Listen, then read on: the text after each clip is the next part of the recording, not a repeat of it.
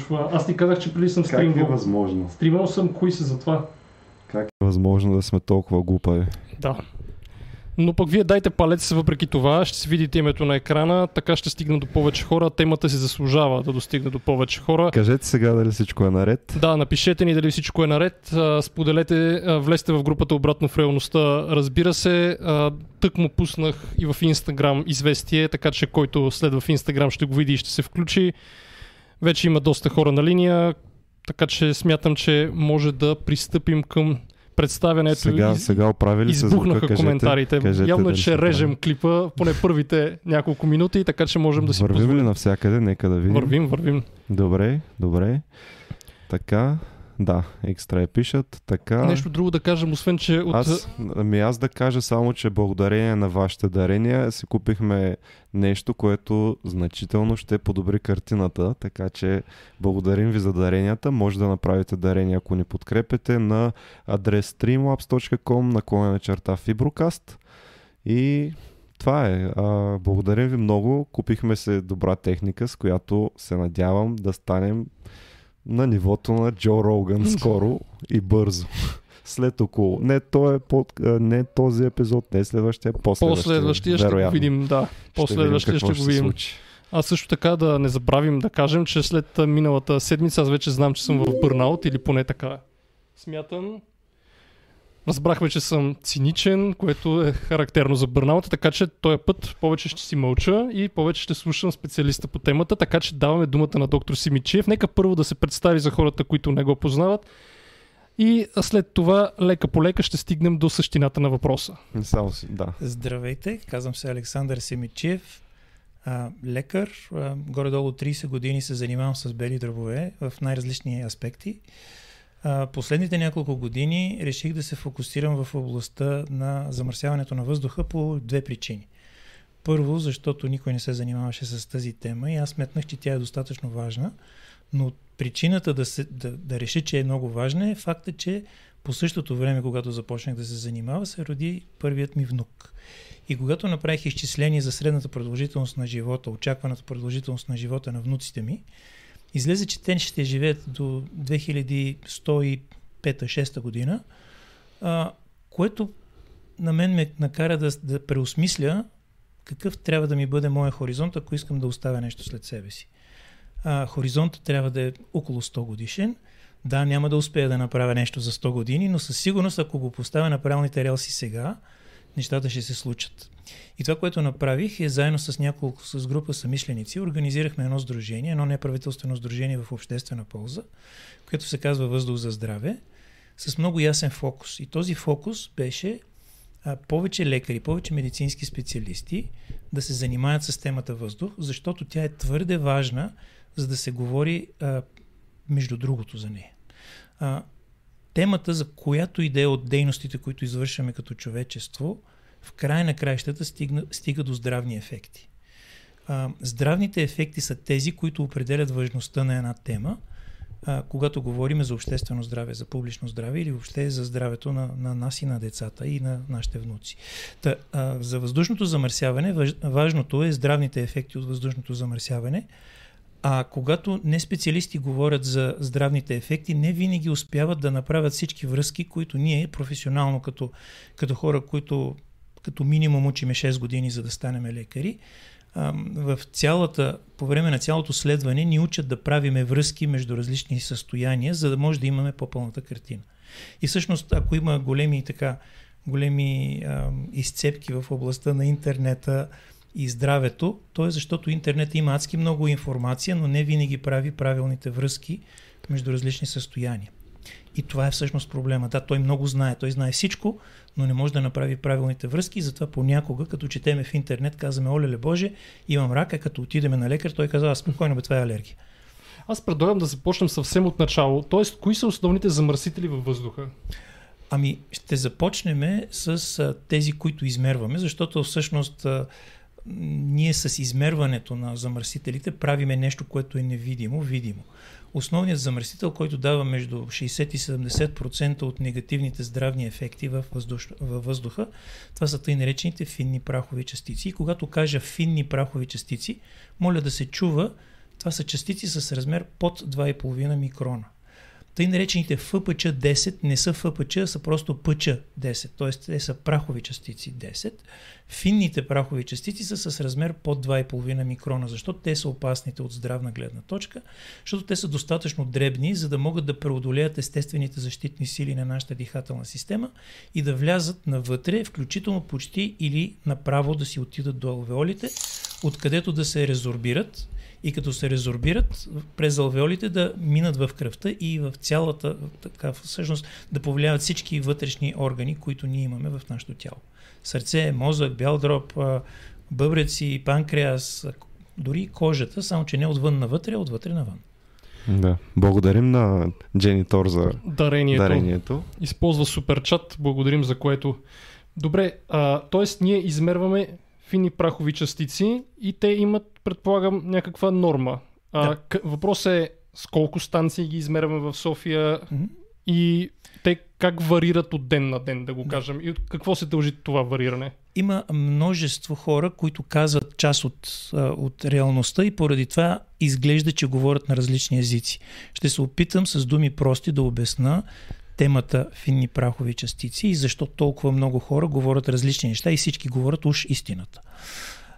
Значи, по принцип, частици във въздуха се генерират, когато имаме някакъв вид изгаряне. Дали това ще е обикновен огън, горейки гуми или дрехи, или това ще е двигател с вътрешно горене, няма особено значение. Когато има висока температура и понякога и високо налягане, се стига до въглеводороди, които изгаряйки оставят най-често елементарен въглерод който е в много дребни частици. Някои са по-едри, по-едрите бързо се осаждат, т.е. бързо се отаяват, а по-фините остават суспендирани във въздуха дълго време.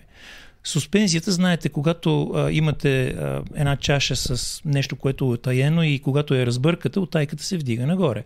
По същият начин, когато има вятър в атмосферата, той вдига тези частици от Земята и те се суспендират и ние може да ги вдишаме. Колкото са по-малки частиците, толкова по-дълго време те седат във въздуха. Тоест по-едрите частици, примерно ПЧ-10, те седат във въздуха по-кратко време и затова а, станциите, които ги мерят, обикновено имат по-кратки периоди на превишаване на нормата, отколкото в ФПЧ 2,5, които са по-дребни частици и си плуват много дълго време във въздуха, поради което тяхното увеличаване и намаляване е много по-бавно.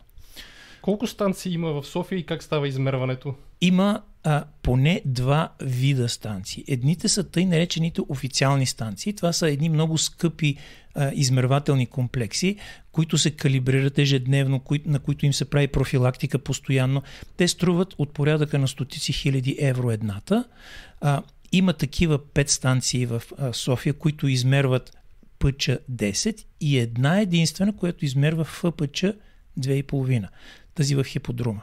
Втората, която измерва ФПЧ 2,5 е на копитото. Нея не аз смятам за Софийска станция, въпреки че е в непосредствена близост до София, защото когато излеземе толкова високо над чашката на София, вятъра там духа винаги с голяма скорост и малките частици биват отвявани много често. Затова нивата на замърсяване на копитото са доста ниски.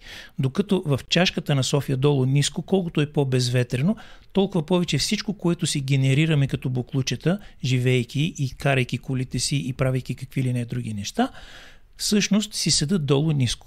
В момента, в който духне вятър, част от това замърсяване се отмества, поради което станциите регистрират спад на замърсяването.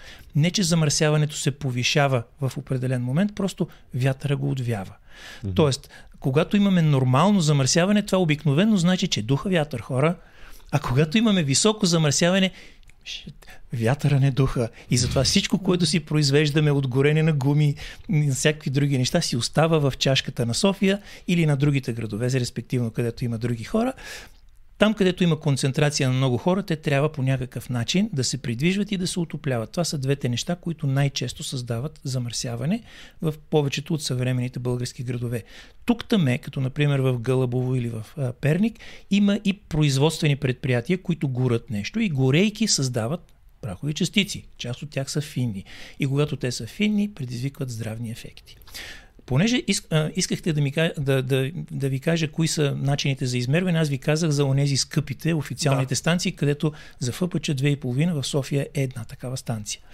Тя измерва по един метод, който не е много бърз, в резултат на което тя не може да измерва всяка минута, измерва осреднени стойности за по-дълъг период от време.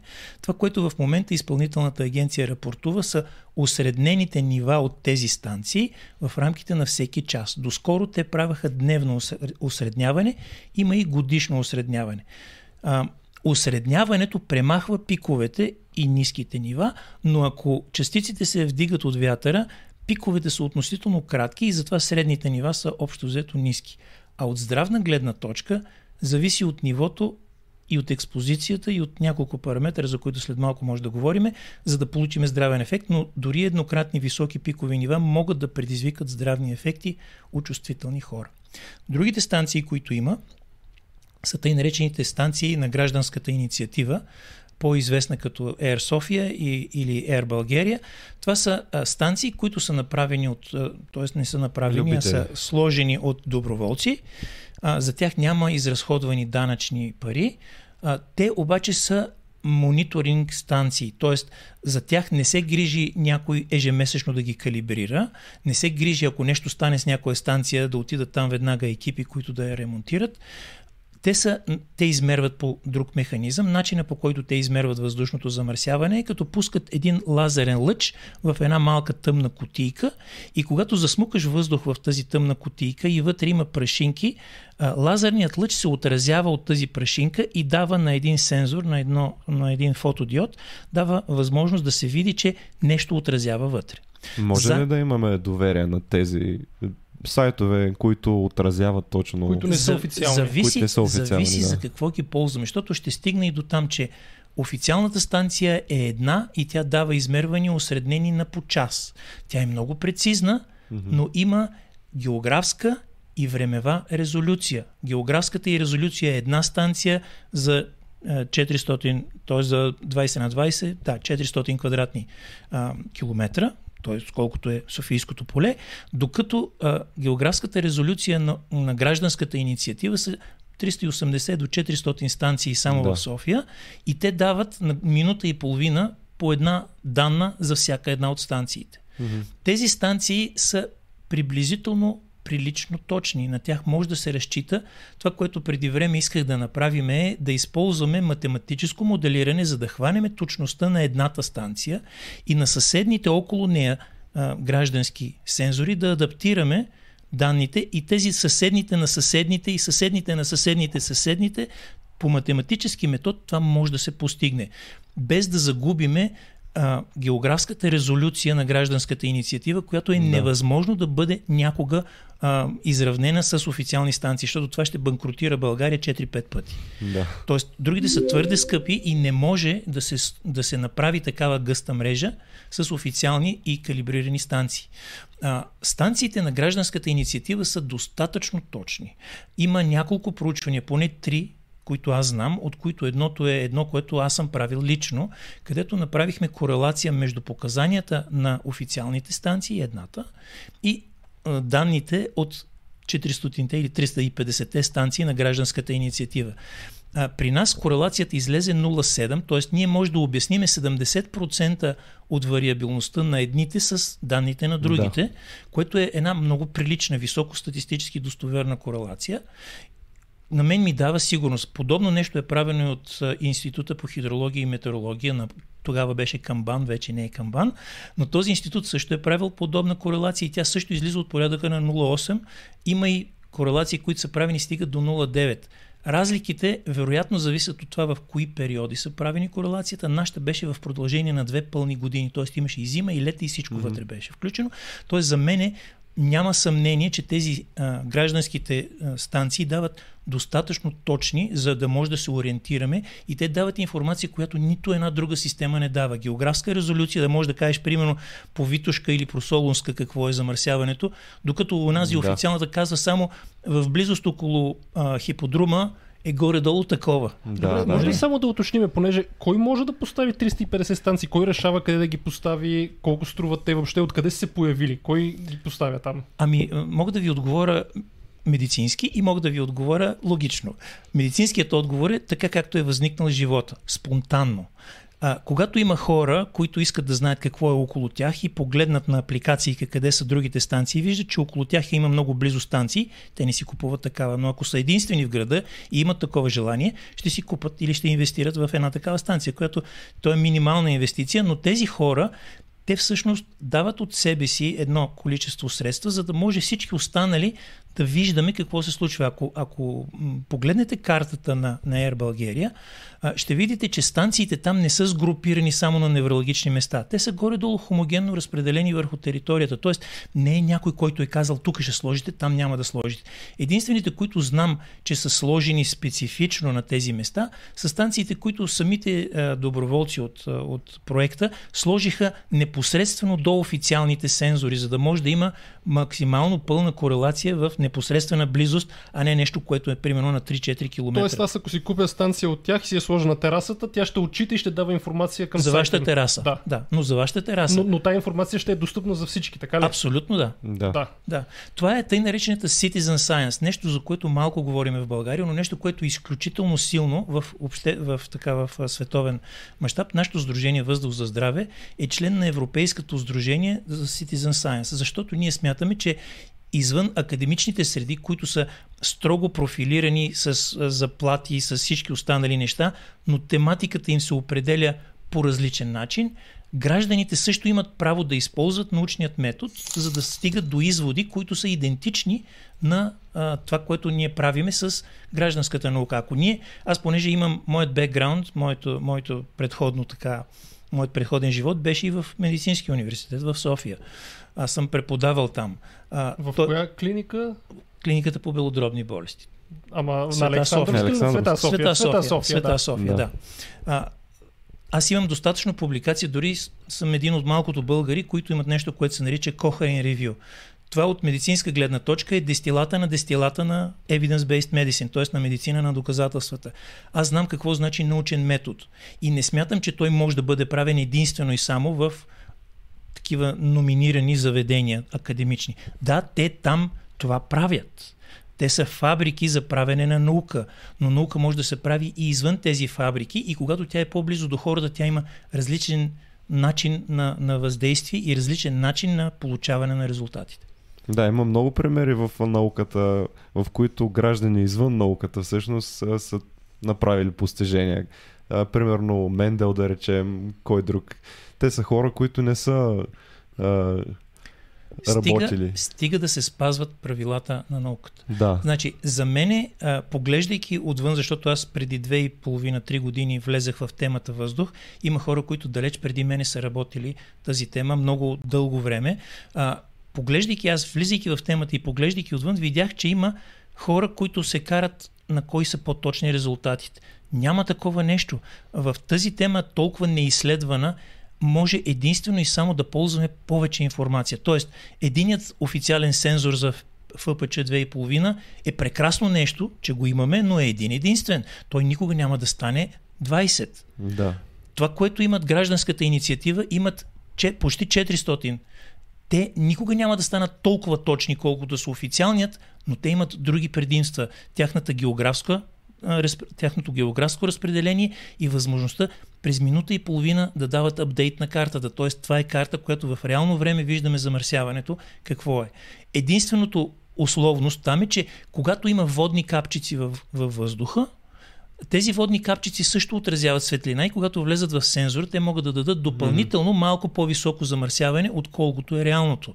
Но с нов апдейт, който в момента се прави на такива станции, се вкарва едно а, нагревателче на, вход, на входа на въпросната станция, така че въздуха влизайки вътре да се нагрее, така че част от мъглата да се изпари и това да. ще приближи още повече а, нивото на, на точност. Но независимо от всичко, тези станции никога няма да дадат а, по-високи нива, без да има реално някакво ниво на замърсяване. Да. Тоест, те, когато те дават многократно превишаване, обикновено имаме дво- или трикратно превишаване.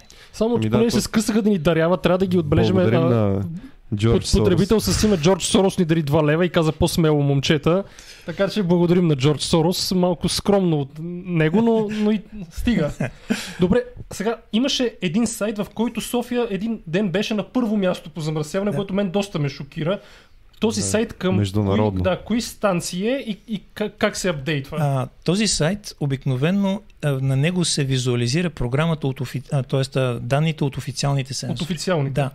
И а, причината в София да има такива разлики спрямо другите е, че този, значи, нивото на замърсяване, пак ви казвам, никога не е фиксирана величина. Това не е средногодишното ниво, Да. това е моментно ниво. В даден момент на пълно безветрие, с много горене на гуми и всякакви други неща и с много трафик по улиците, примерно час пик в петък след обяд, това може да се случи така, че в София при безветрие да имаме много високи нива на замърсяване, а в Делхи, понеже в различна часова зона, хората тъмън да се разбуждат и печките да са им загаснали, в резултат на което те да са с по-низки нива на замърсяване, при което София изведнъж изплува на първо или на второ или на трето или на четвърто място в света. Това не значи нищо. Ако ние искаме да знаем колко ни е мръсен града или, или територията, ние трябва да усредняваме за някакъв период от време. Примерно средно за месеца или средно за годината. Тогава може да се сравняваме с други, когато имаме по-дълъг период. Моментни стойности няма никакъв смисъл да сравняваме. На кой е Значи- най-високо кръвното в този Това момент? ли са а, Значи това е медийни сензации някакви Да, тогава? точно. Да, да. Това, това обикновено може да бъде ползвано или добронамерено, или от незнание, т.е. не добронамерено, сори, злонамерено, като фейк нюз, или от незнание, просто хората не разбират за какво значи, а пък медиите им дай сензация. На медиите им трябва сензация, за да могат да продават. Когато няма сензация, на тях те не могат да продават, в резултат на което те търсят сензацията. Хубаво е, когато те търсят истинските сензации, защото има такива. Кофти е, когато си доизмислят малко сензация, просто за да могат да продадат малко повече. Тоест, А, е. да не се плашиме, че в даден момент София е на първо място. Значи, аз днеска в едно предаване казах, че ние трябва да чистиме въздуха, когато той е чист, а не Да. когато той е мръсен. Какво исках да кажа с това? А, проблема с въздуха е голям. Той е про- проблем, който задължително трябва да се решава от много заинтересовани инстанции, част от които са политически. А политиците реагират на обществено мнение. Общественото мнение трябва да натиска нашите политици да правят правилните неща като политики, за да се случи това, че нашите деца и внуци да дишат чист въздух. Защото а, пак днес, когато говорихме с един климатолог, той каза следното. Париж и да речеме и а, Нью Йорк могат да си позволят два или три пъти повече да генерират замърсяване, защото те, бидейки крайбрежни с постоянен бриз, могат да си генерират повече а, така, замърсяване и той ще бъде отвято от тях. Така както във Варна и в Бургас да се чули голям проблем да има, няма. Да. Просто защото те са на брега на морето, там много често има вятър, доста силен и той отвява целият буклук, който си правим. Ние в София, като си генерираме буклук и като случайно се получи инверсия и няма вятър, гледай какво става.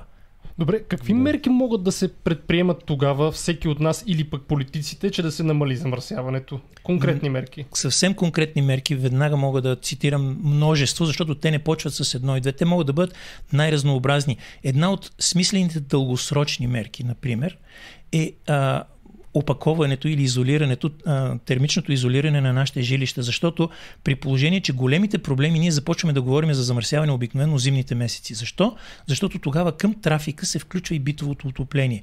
Всяко едно кюмбе генерира колкото 18 автомобила. В София конкретно има 50 000 домакинства, които се отопляват на твърдо гориво. Умножете 50 000 по 18 и ще получите една цифра от порядъка на 900 000 автомобила, които постоянно работят зимно време, допълнително към трафика, който обичайно си имаме. И затова през зимата започваме да говорим, ао, леле, умираме и така И нататък. сигурно още повече автомобили, ако а, приемем, че имат и филтри. Нали, Точно така. нови. Но въпросът е, а, значи, двата вида а, замърсяване, което има в най-големият метрополис в България, София, са а, трафика и битовото отопление. А от трафика не всичките автомобили, защото това, което има като данни публикувани в няколко проучвания, които са правени, че около 6% от автомобилите генерират около 60% от замърсяването. Тоест, Да. не говориме по принцип за стари коли, а говорим за конкретни стари коли а, не говор... и- и нещо разумно, което е, понеже има постоянно дискусии в, в нета по темата, ама тя може да е стара, ама аз не си я карам. Ами да, т.е. проблема на облагането на конкретна кола е по-малко важен от това, че който ползва повече гориво, обикновенно повече замърсява. Тоест, една такава наказателна мярка може да е акциз, например, върху горивата и определени горива, например дизеловите, защото те замърсяват малко повече, не толкова с финни прахови частици, колкото с тъй наречените азотни окиси. А азотните окиси, особено когато има мъгла, те се свързват с мъглата и вода плюс азотен окис обикновено дава азотна киселина, която общо взето доста бели върши, когато я вдишваме. Да. Добре, т.е. мерки против а, горенето на печки как могат да се вземат? Тоест, като, като включиме повече хора към а, централно отопление, като включиме повече хора към газ, като включиме повече хора към отопление с ток. Макар, че това последното а, у нас има нещо, което се нарича, а, нещо, което се нарича а, енергиен микс, т.е. от тока, който ние ползваме в момента, каква част от него е създадена от чисти източници и каква част е създадена от мръсни източници. Добре, ама как ще накараме хората, примерно ние тук сме на газ отопление, обаче как ще накараме хората, които цял живот са се отоплявали на печка с дърва или нещо подобно, да изведнъж да се промени това? Аз съм привърженик не на карането, а на стимулирането. Тоест няма да ги карам да, се, да сменят, а ще ги стимулирам. Като направя определени видове енергийни източници по-малко ресурсоемки. Ако те са по-ефтини, примерно ако дървата струват един път и половина повече, отколкото отоплението на газ, на кое ще предпочитете да се отопляват? Има стимули, които това е въпрос на държавна политика. И за това, когато говориме за, за подобни теми, няма как да избягаме от енергийната политика, от факта, че ако си оплътниме домовете и те не са някакви бараки, от които постоянно вее вятър вътре, тогава с каквото и да ги отопляваме е неефективно. Енергийната ефективност е едно от дъл... дългосрочните решения на проблема с въздух... въздушното замърсяване. Ако нашите жилища са добре изолирани, ние ще ползваме по-малко енергия, за да ги отопляваме и оттам ще генерираме по-малко замърсяване дори да се отопляваме на ток. Защото ако се отопляваме на ток, тук не генерираме замърсяване, но в Гълъбово и в Марица Изток генерираме замърсяване. Добре, но това, което чувам аз смятам, че нали, предложението е за някаква сериозна политическа кампания, което в такива неща аз честно казвам не вярвам. Политици изведнъж да се обединят и да кажат сега го правиме това и се започва. Това абсолютно не го вярвам. Тоест, да. ние като гражданско общество ще го призовем, но mm-hmm. честно казвам не вярвам, че се случи. Ами- Логично ли е да съм песимист или не? Ами, отчасти, но си твърде млад, за да бъдеш песимист. Ако аз съм песимист, не, може не да го оправдаеш. Не съм, не съм твърде млад, за да съм песимист. Спрямо мене си, защото си по-малък от сина ми. Но така или иначе, едно от нещата, което трябва да кажа е, че видях от пълно неглижиране на темата въздух, което беше когато влизах преди две години и малко в тази тема, много хора говореха по темата, но официално политически това беше абсолютен игнор, пълно неглижиране.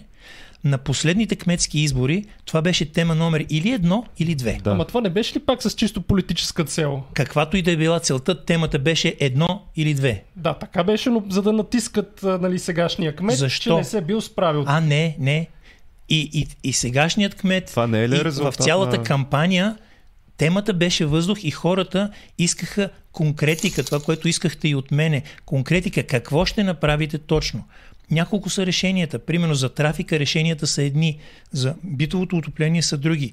Имаме краткосрочни решения, имаме дългосрочни решения. Например. Ама е... това, само извинявам, че да, прекъсвам. Да, това да. зеления билет на мен звучи супер несериозно. Аз веднъж съм го ползвал. Ако това е решението нали, за зеления билет да пътуваш с един билет цял ден, това на мен не ми се вижда. Значи, за мен, а, тук ще си позволя да направя нещо непопулярно като, като тема, но а, за мен най-устойчивото решение е напълно безплатен градски транспорт тогава ние правиме колите абсолютно економически неизгодни и хората сами ще тръгнат по градския транспорт. В чата е Аркадий Шарков от либертарианците, той веднага чудесно, ще скочи. Чудесно. Негова беше идеята за акциза върху а, дизела, който е супер идея, стига да получи подкрепа, защото тя е а, точно такова нещо.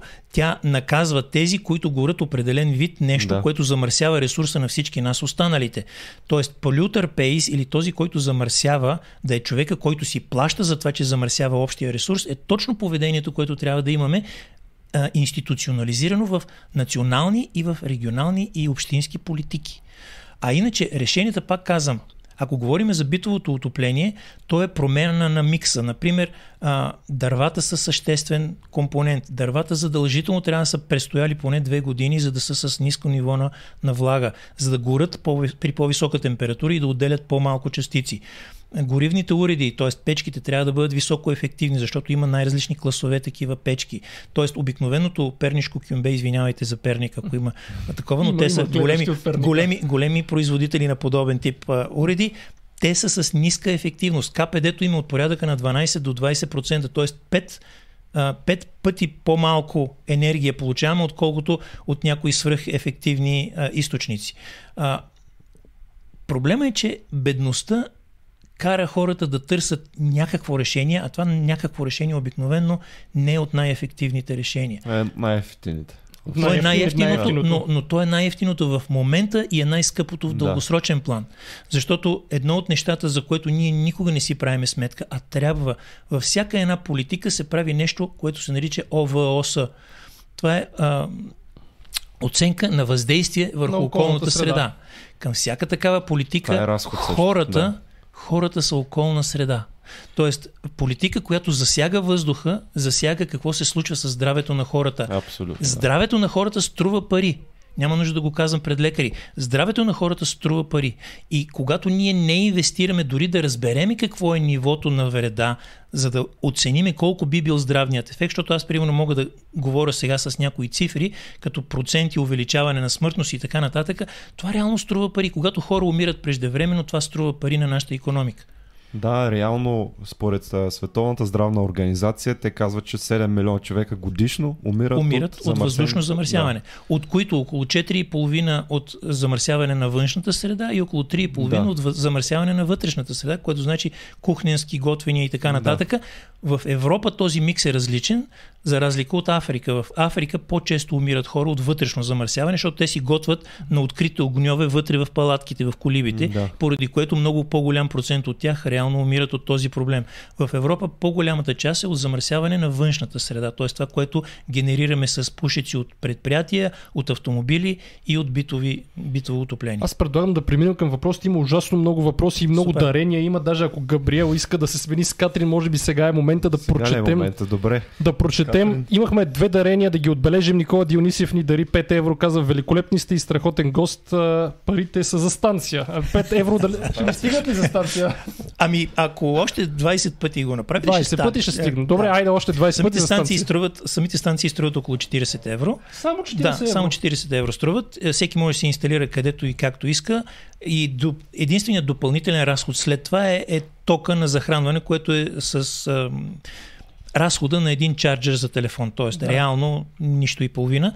А допринасяш, за да може гражданското общество да мониторира това, което се случва като държавна политика. Защото това не са станции за прецизно измерване. Това са мониторингови станции, които обаче си вършат чудесно работата с географската резолюция, която имат и с темпоралната резолюция, разбирайте, резолюция във времето. Тоест те дават минута и половина по минута и половина промените. И ако погледнете картата на Air София, ще видите как като духне вятър, може да видите от коя страна духа вятъра, защото оттам започва да се изчиства съответният град. Това на официалната една станция няма как да кажете, защото тя е една. Тя е или зелена, или оранжева, или, или лава. Чудесно да отбележим и Алекс Таш, която ни гледа от Чикаго. Тя ни дари 2 долара и чака да си види името в списъка с дарителите. Горе трябва да го виждате, тече. Сега да видим към въпросите, че се насъбраха доста в чата. Ще, първо ще започнем под темата, след това ако има някакви странички. Така, Даниела Пандурска, тя ми изпрати много, между другото, а, материали преди подкаста. Какво показва днес станцията в хиподрума и доктора за новата станция ли говори? Ако е новата, то тя би трябвало да е част от онлайн платформа, до която всички граждани на София могат да имат достъп постоянно. Значи и с а, официалните, тъй наречените официални станции, те също хората могат да имат достъп до тях безплатно онлайн. И това е а, на сайта на ACQ а, Air Quality Index cn.cn. А, има има а, сайт, който а, хваща Air Quality индекса на всички градове по земното кълбо, които имат такива станции. И нашите станции използват данните на Европейската агенция на околна среда, защото тя ги дава с API безплатно и може човек да визуализира всяка една от тези станции. Също на сайта на Европейската а, агенция за околна среда също имат данните за нашите станции, които са официалните. За тъй наречените граждански станции, те са на сайта на Air или на Luftdaten, каквато част е българската мрежа от, от мрежата на Луфдатен. Между другото, Луфдатен е направено в един град, който е със същата географска характеристика като София, т.е. той има проблем при безветрие. Това е Штутгарт. Да. Въпрос от Георги Филипов Петров. Според мен замърсяване на въздуха се дължи главно от печките на твърдо гориво. Решението пак според мен е преминаване на двукамерни печки. Това го коментирахме до някъде.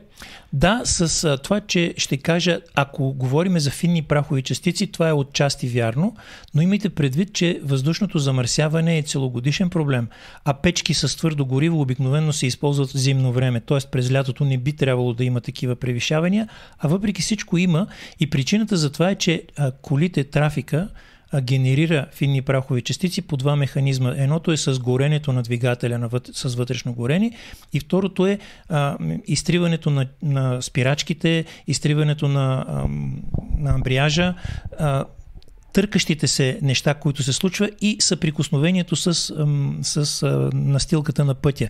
Защото, примерно, пътища, които са с повече гръпавини, например, павираните пътища, те генерират повече финни прахови частици, когато гумите се търкалят отгоре. Износването на гумите, помислете всички тези гуми, които се горят, те преди това са били на автомобили и те са били нови с голям грайфер. Колко често се сменят гумите, когато им се изхаби грайфера? Къде отива този изхабеният грайфер? Отива там, че го дишаме след това. Така че това са множество частици, които се генерират от трафика и не е само битовото горене, той е важният фактор, който прелива чашата зимно време. Да. От... Аз само да се включа към Да, ето само за тебе ще кажа, че Джордж Сорос отново ни дари 2 долара. Е- Един долар за станция, един долар за усмивка от Катрин. Мерси. А, да се включа към предишната тема, нали, говорихме да се сменят от а, печки, да минат на газово или друг вид отопляване. Примерно в малките селца, където предимно населението е застаряващо само стари хора, пред тях каква ще е альтернативата? Тук, нали, в София, в големите градове има как да се смени с а, друг вид Там отопление. е по-малко Значи, замърсяването. А, може би. значи, Е, пак си има. Има, а, трябва да се измери и да се види. Въпросът е, географията е изключително важна, защото ако е ако градчето е така, без особени релефни проблеми, вятъра ще отдухва замърсяването и там дори да са, първо не са чак толкова много хората, които се отопляват на печки, Да. там те ще бъдат примерно да речеме 20, 30, 50. А, да, има такова замърсяване, но ако то е плоско, ще бъде отдухвано от вятър и няма да има чак такъв проблем. За всяко такова място трябва да има индивидуално обследване с сензор или Да. с нещо друго, което визуализира проблема. Добре, да се върнем към въпросите от чата. А сега имаме въпрос за предстоящия празничен бум на фойерверки. Дали замърсява въздуха и с какви частици? Категорично ужасно много замърсява и замърсява с всичките, целият спектър от частици, от най-едрите, които могат да се лепнат някъде и да направят изгаряне по кожата, до най-финните и дори до тъй наречените ултрафинни частици, за които въобще не е отварено а, дума, които са с размер, те са ФПЧ 1.0 или дори има 0,1, т.е. една десета от микрона, т.е. много финни частици. Та, а, понеже казах в началото, че частици, финни прахови частици се генерират там, където има горене, щом има горене, има частици. Така че фойерверките абсолютно. Има множество публикации по този въпрос също, т.е. това не е лично мое мнение. Между другото, имам база данни с около 4000 а, статии, от които около 2500 пълнотекстови на тема въздушно замърсяване и здравни ефекти.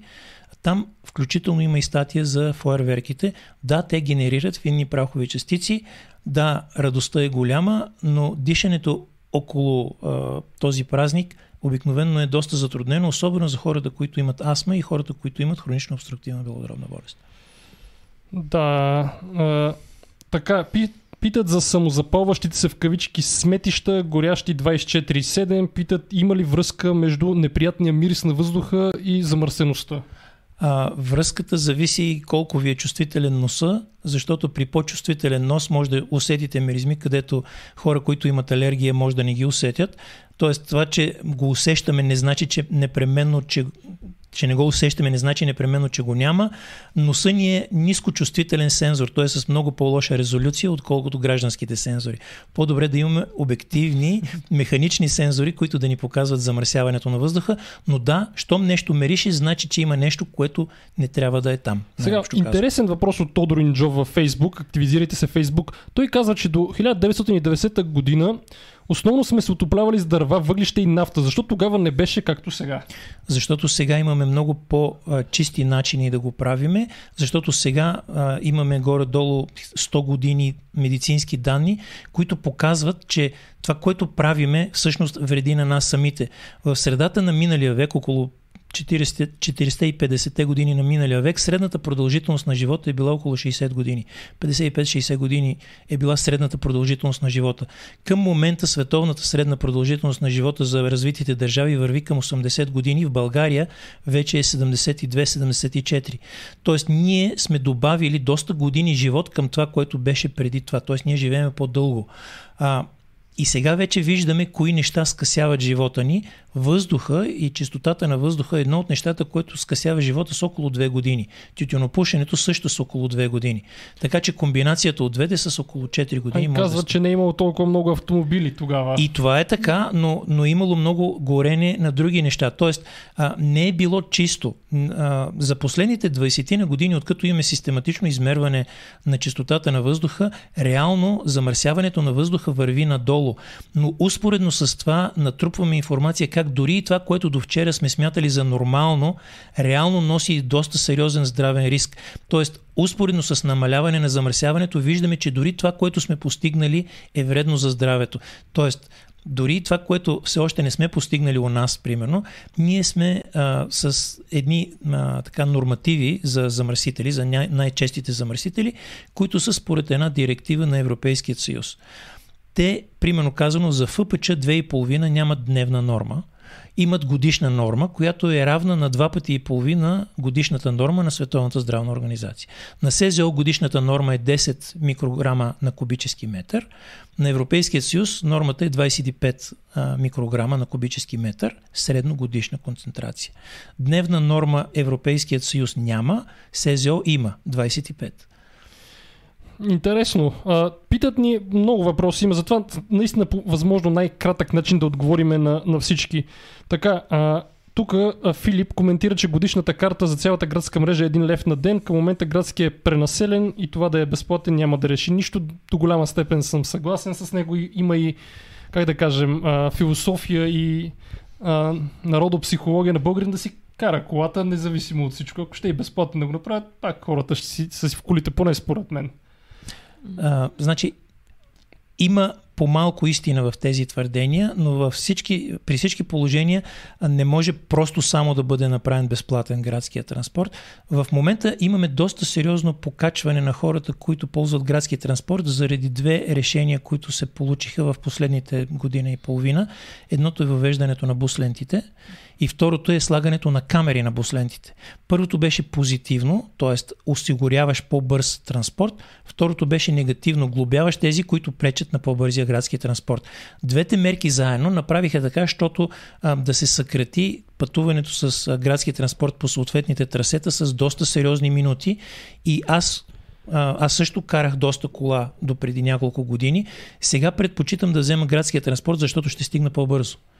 Да, даже имаше и, бих казал, и някакви чисто пак отново политически, а, така, еди кой си кандидат се е возил на градския транспорт, дайте сега да го снимаме колко е добър по този повод. Това вече малко и в популизъм Отиваше само да кажем дарението. Отново Джордж Сорос, този път 5 долара ни дава. То пък сега един живот. Българина вече се пита дали има живот преди смърт. Преди смъртта, не след смъртта. Така и така, да, отново усмивка от така триническа. Така, сега, а, питат доктор Симичев какво мислите за пречиствателите за въздух за домашна употреба. Много важна тема. Те да. въобще не са има... някаква измама. Не, не са. Има, има две, а, две теми, по които много често говоря. Философски съм срещу тях, практически съм за тях.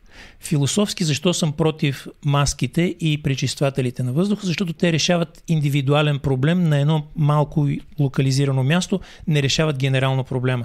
Затова философски съм срещу тях, но практически съм изцяло и зад едното и за другото. Защото маските позволяват човек, ако те са сертифицирани маски за, за финни прахови частици, когато ги сложи, да намали между 10 и 50 пъти, в зависимост от класа маска, може да намали силно това, което диша. А, по отношение на въздухопречизвателите, когато те са сертифицирани с тъй нареченият HEPA 13 филтър, той а, пречиства достатъчно много, стига въпросният пречиствател, пречиствател да е адекватен на помещението, което се пречиства. Защото не може с един пречиствател да очистваме цял апартамент. Няма как. Защото частиците, които влизат през фугите на прозорците, през вратата и така нататък, са достатъчно много и ако самият пречиствател е ниско мощен, не може да изчисти всичко. Но аз и на двамата си внуци съм взел пречистватели в къщи, за да може като малки те да растат в относително чиста среда, поне по-голямата част от денонощието, което те прекарват вътре. А такива маски откъде могат да се купят? Нали, Тези... не, не всички маски са. Абсолютно. Най-често виждам хора, които са сложили по една хирургична маска на лицето си. Тези маски не вършат работа. Хирургичните маски имат твърде много дупки от всички страни, в които като засмукваме въздух навътре, въздуха минава по най-низкото съпротивление. Най-низкото съпротивление е дупката, която имаме около носа или отстрани. И затова маските, които стават, те са обикновено се продават в магазини, които в които се предлагат оборудване за разни мръсни дейности. Например, това са а, такива железарските магазини, в които се очаква човек нещо да прави с глас папири, нещо да пробива дубки, чекъл да, да троши и така нататък. Там има маски. А, европейската сертификация е в три нива. FFP1, FFP2 и FFP3. Всяка една от тях дава различно ниво на защита. FFP1 намалява четирикратно нивото на замърсяване с финни прахови частици. FFP2 намалява десетократно нивото с финни прахови частици. FFP3 намалява 50-кратно нивото с финни прахови частици. Въпросът е, че колкото е по-плътна маската, за да намалява в по-голяма степен, толкова по-трудно се диша през нея. Тоест, а, те, за еднократна употреба ли са? За един ден ли са? Част от тях са за еднократна употреба. Тези, за които говориме в железарските магазини, са за еднократна употреба. А, тези, които са подобни на противогазите, които могат да очистват не само от финните прахови частици, а и от газове, защото също има и газове, които се отделят въглеводороди, азотен окис, серен двуокис и така нататък. Те също са замърсители на въздуха, не са толкова важни колкото частиците, но ги има и затова аз примерно имах един пациент, който караше по 50 км колело на ден, буквално, много интензивно в градски условия. Този човек беше, той все още е, а, спортист от национална класа и не можеше да се освободи от а, нещо, което се нарича раздвижване на ензимите на черния дроб. Постоянно беше с високи нива на ензимите. И аз веднъж го попитах, бе, не взимаш ли анаболи нещо? Не правиш ли, за, за да правиш тези мускули? Той каза, не бе, доктор, абсолютно спазвам всичко. Просто от край време са ми такива. И когато го запалих на темата и той сложи една от респираторните маски, това са противогази, една седмица за малко щеше да пукне, защото той макар, че е много як, да дишаш през такава маска, докато караш колело, е много голям зор. Но след една седмица а, му направихме изследвания на, на черния дроб, те бяха по-низки. След един месец беше нормализирал чернодробните си проби. Това ми е трудно да го повярвам, че това може да влияе на чернодробните ензими. Добре. Маската ли? А, веднага ви казвам да се справите с литературата за азотния двуокис и влиянието му върху черния дроб.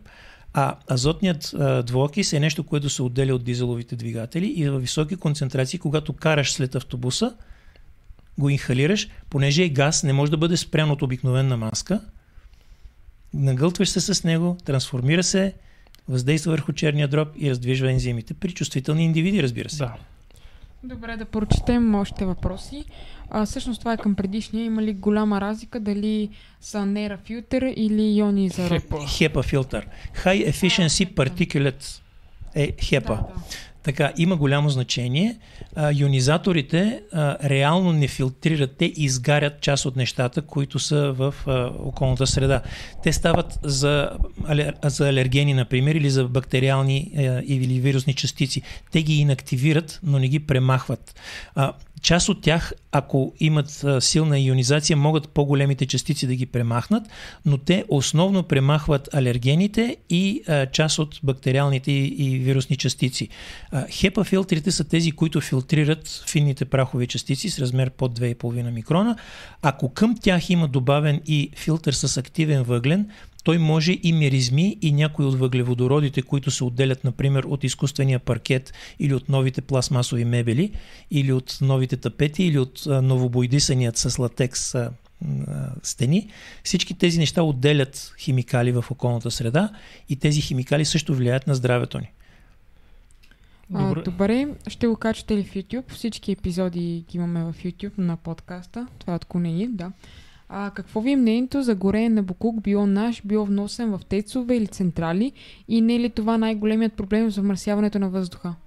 отзад напред не е това най-големият проблем, но съм силно срещу подобни неща, въпреки че няма как да бъда изцяло срещу, защото а, просто това е економическата реалност на нашия свят, където правиме неща, правим пластмаси и всякакви други неща, които остават вовеки и няма как няма къде да ги складираме, така че горенето е един от вариантите.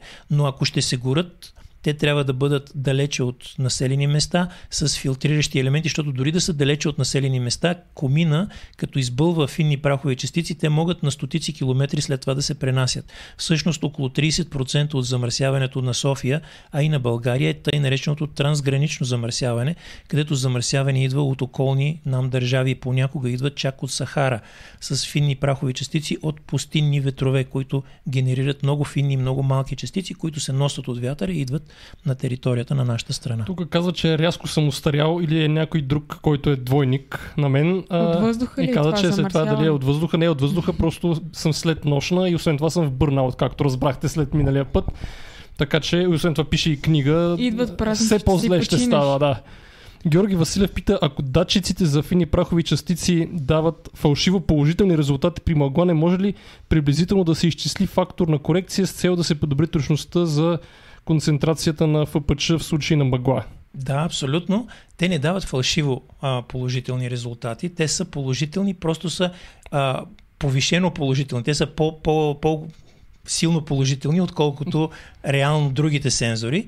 А, винаги трябва да се справяме с двата вида сензори, защото плюсовете на едните и минусите на едните са плюсове на другите и минуси на другите. Тоест имаме различни плюсове и минуси на двата вида измерващи системи.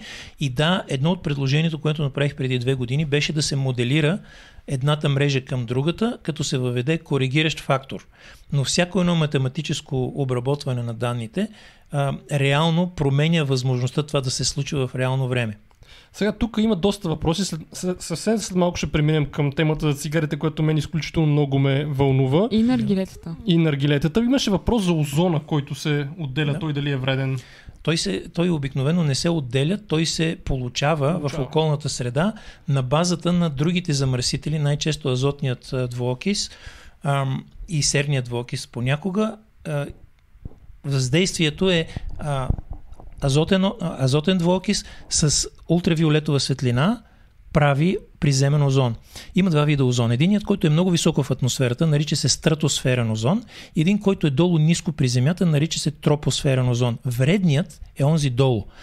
Онзи горе е много полезен. Той ни пази, Пази, да. точно така. Но този, който е долу при, при повърхността, не знам дали сте чували, но едно време водата в язовирите се очистваше с озониране. Да, чували сме. Защото, да, защото озонирането а, убива живите клетки. Да. Така че когато ние дишаме озон, представете си какво се случва с нашата респираторна а, мукоза, т.е. с а, повърхността на, на нашите дихателни пътища. Приземният озон е нещо лошо, той се получава там, където имаме високи нива на азотен двуокис и достатъчно слънчева светлина, т.е. той не е зимен замърсител, той обикновено е летен замърсител. Проблемът е, че не го мериме достатъчно на много места. Така че а, не се говори много за него. Всъщност най-важното и най-голямото нещо, за което се говори, са фините прахови частици, т.е. тези с размер 2,5 микрона и по-дребни. И то е защото започна да се говори толкова много, защото почна да има и гражданска инициативност, която доведе до това, че този проблем беше вдигнат на ниво познаваемост от широките обществени слоеве. Да. А, Имаше уточнение за самият озон, който се генерира при пречиствателите с ионизатор. Да, но той е твърде ниска концентрация. Значи Мгм. за него това обикновено не е проблем, когато е в рамките на уредите, които ионизират въздуха в домашни условия. Той е с ниска концентрация. Да, не е от най-полезните неща, но не е вреден, защото концентрацията е много ниска. а, и сега тук а, има човек, който каза, че няма да се откаже от колата си, защото му дава независимост и удобство. Разбира се, аз това го очаквах до, до голяма степен. Така, а, мнението на улиците няма ли също да помогне за намаляване на нивата на а, миенето? Мнението. Миенето на улиците няма ли да помогне? Това е нещо, което практически се прави в София по-скоро не се прави в София, мръсотията е очевидна. Тоест, Ами, има ли значение? има съдебно решение вече по въпроса, така че при всички положения това ще се прави по-редовно. А, А какво е миенето- това съдебно решение? Кой въобще е съдил общината ли е или как? а, да, а, една група а, от неправителствени организации, които се занимаваха с въздуха, а, водиха едно дело и на базата на това дело общината беше осъдена да мие улиците. А преди това? Не беше осъдена. И не е мило Не, не, мила, Мила ги мила ги. по-рядко. Но Мила ги, е, но по-рядко. Сега има ангажимент да се мият с определен график и така нататък. Както и да е, а, миенето на улиците ще помогне тъй наречените а, утаен- утаени частици да, се, да не се ресуспендират. Т.е. като мине една кола по някоя много прашна улица, да не вдига обратно малките частици. То няма да помогне на това, което излиза от ауспухите, няма да помогне на тези, които горят гуми или горят дрехи или горят черчевета и какво ли още не. Може би само това ще е последния въпрос по тази тема и ще минем към следващата. Никола Дионисев, който ни дари преди малко, ни пита, ако той каза, че парите няма значение, иска да си купи най-добрата възможна маска, откъде може да го направи. Ами, а, най-добрата възможна маска със сигурност ще ви накара да дишате доста по-трудно. Има много такива фирми. А, просто трябва да. Ще изпрата, ако искате, един списък с няколко фирми, за, за, за да не е конкретно насочване към определен вид маска. Им, няма най-добра, има добра за различни неща. Има маски, които са добри за газове, има маски, които са добри с филтриращата си повърхност, има такива, които са и с включително изолиране на очи, защото част от тези а, замърсявания могат да раздразват и лигавицата на очите, така че няма най-добра, има зависимост от това какво има нужда човек и колко е склонен да плати. Защото тези маски, които са за многократна употреба, те се наричат респираторни маски, те са едни такива гумени, приличат малко като тези неща, дето пилотите слагат на лицето си, когато летат на, висока, на високо. А, тези маски са от порядъка на около между 80 и 100 евро, да речеме, за да се получи такава маска и на тях трябва след това да им се сменят филтрите, защото това, че си купувате веднъж такава скъпа маска, не значи, че тя е вечна. Филтрите трябва да се сменят. А, един въпрос, който аз искам да питам, защото едва ли някой в чата ще се сети, но замърсяването на въздуха като цяло не е ли сурогатен маркер? Тоест има ли връзка между, да кажем, по-голямото замърсяване и повишена частота на заболявания в определени градове? Тоест мен това ме вълнува, да има по-малко рак, по-малко сърдечно-съдови заболявания. Ето това ме вълнува. Категорично. А, аз имам две любими публикации. Една от тях е 2017 година, публикувана в New England Journal of Medicine, базираща се на 440 милиона пациенто години данни. 440 милиона пациенто години Да. данни. Та, а тези, които се занимават с темата, знаят, че това е безумно Това е количество. безумно много, да. Да. На базата на него има съставена крива доза отговор Да. за смъртността, която показва, че всичко над 6 микрограма на кубически метър, което е фоновото замърсяване само от вулканична дейност, без никаква Само фоновото. само фоновото, без никаква антропогенна дейност. Антропогенна, разбирайте, ам, някакви горения, които хора си палят огън или а, производство някой, което бълва дим или коли, които се карат или каквото и да е, което гори. Значи без човешка дейност фоновото замърсяване е 6 микрограма на кубически метър.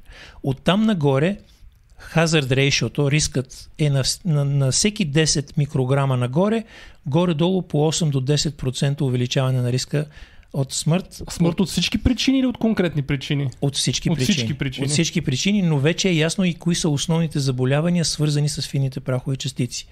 А, 24% от изхемичният мозъчен инсулт, 29% от, мозъчният, от а, сърдечният инфаркт, 41% от хроничната обструктивна белодробна болест, 26% от белодробният карцином. Това са цифри, които са абсолютно сигурно доказани. А, веднага, понеже в такива форуми много често ме пистат, ама как разбрахте, че този е умрял от въздушно замърсяване? Разбираме го на ниво популация, не го разбираме на ниво индивид. И това е по една много проста причина. За пушачите може да кажем кой пуши и кой не пуши, но всички ние дишаме, така че не може да кажем кой е дишал повече, кой е дишал на 8 етаж на блока си, кой е дишал на първия, защото има разлика в замърсяването между първият етаж и осмият етаж. По-високо въздуха е по-чист. Чест, да. Да. Добре, да продължим към другите въпроси. А, сега, може би е крайно време да преминем към темата за цигарите. Даже аз веднага бих контрирал. Замърсяването на въздуха е тема, която е много трудно да се повлияе, поне според мен. Обаче цигарите са тема, която теоретично би трябвало по-лесно да се повлияе. Хората си пушат масово. Има си закон, който естествено не се спазва за обществените заведения. Затова съм дълбок песимист за България. Т.е. законите може да ги има, но те не се спазват. Сега да кажем на хората, които пушат, а, първо, очевидното, защо трябва да спрат. Цигари. Много, Първо за а, цигари.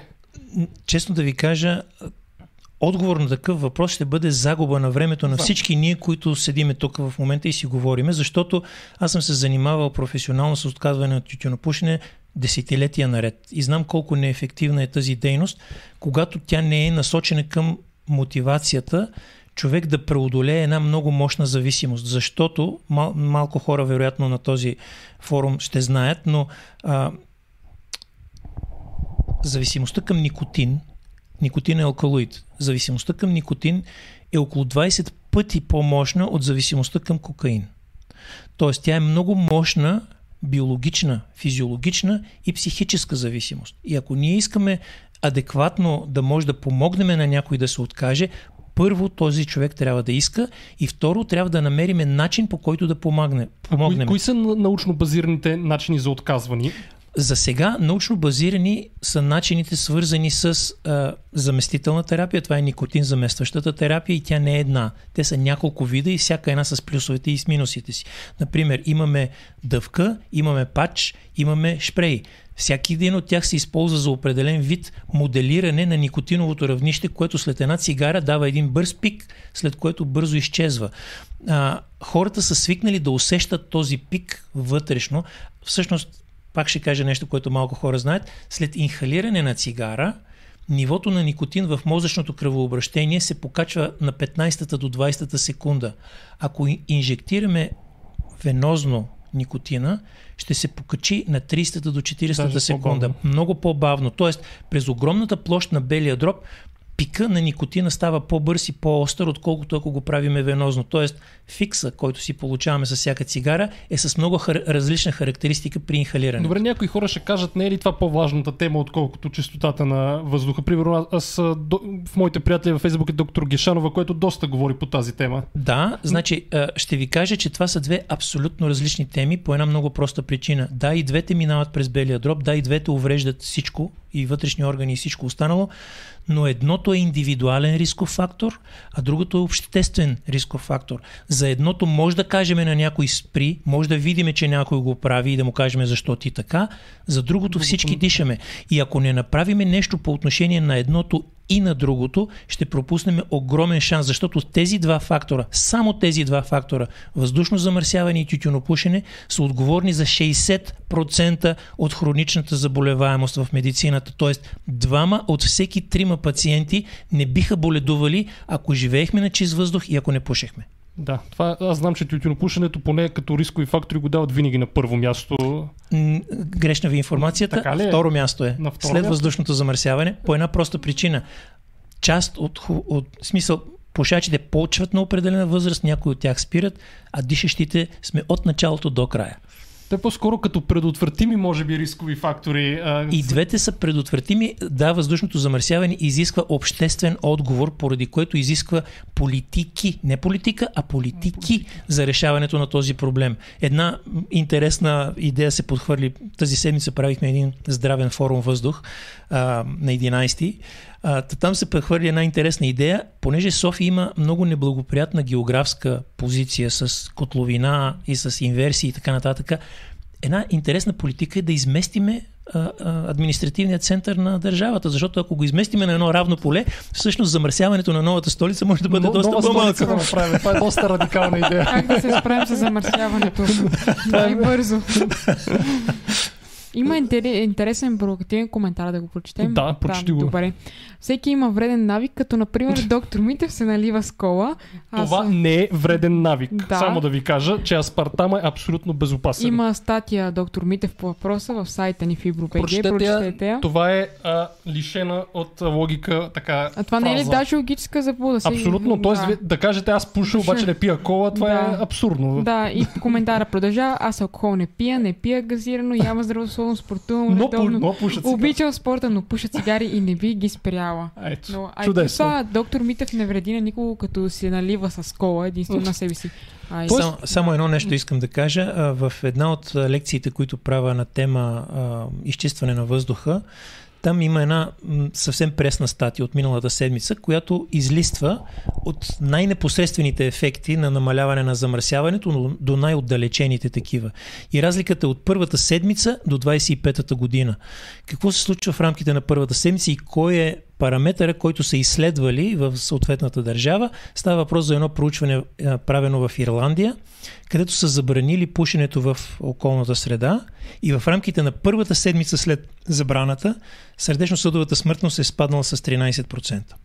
Така че намаляването на експозицията както на хората, така и на околните на замърсяване с тютюнев дим има много непосредствен и бърз ефект върху общественото здраве. Добре, да кажем нещо и за така модерните сега наргилета, айкос, Вейпове, вейпове и какво ли още да, не. Ами темата е много широка и много разнообразна, защото за всяка една от тези неща мога да ви Да почнем с направя... наргилета. Да. Наргилетата са възможно най-вредното нещо по една много проста причина. Там горят обикновени въглени, които отделят, поради това, че те горят при ниска температура, отделят много недоизгорял въглерод, т.е. частично окислен. Частично окисленият въглерод се нарича CO, въглероден моноксид. Това е нещо, което е една от най-мощните отрови за хемоглобина. Той се свързва много необратимо с хемоглобина и води до това, че все едно започваме да имаме анемия с пушенето, защото хемоглобина не може да носи кислорода. Да, почти неразтворимо Точно така. А, та, а, наргилетата се пушат около половин час, докато една цигаря се пуши около 2 минути до 3, а половин час постоянно излагане на въглероден окис, плюс факта, че това, което се слага върху а, въглените, е напълно нестандартизирано. А, добри или лоши, а, цигарените компании са стандартизирали продукта си в много голяма степен. Те имат един девайс за доставка, наречен цигара, една бяла пръчица, в задният край на която има филтър, но съдържанието вътре, а, вида на дима, какви вещества, около 5000, а, колко от тях са онкогенни, около 800, всички тези неща имат достатъчно добре охарактеризирани в цигарения дим, включително не само централният поток, който се инхалира, а и тъй нареченият сайдстрим въздух, т.е. издишаното и това, което излиза не минало през Да, защото цигарата. пък някои казват, нали, това не е, не е с тютюн, затова е по-безопасно. Да, основ... А. оправдание номер едно, това не е тютюн. Това, че не знаеме доколко опасно е, не значи, че е безопасно. Доскоро смятахме, че вейпинга е по-малко опасен от цигарите.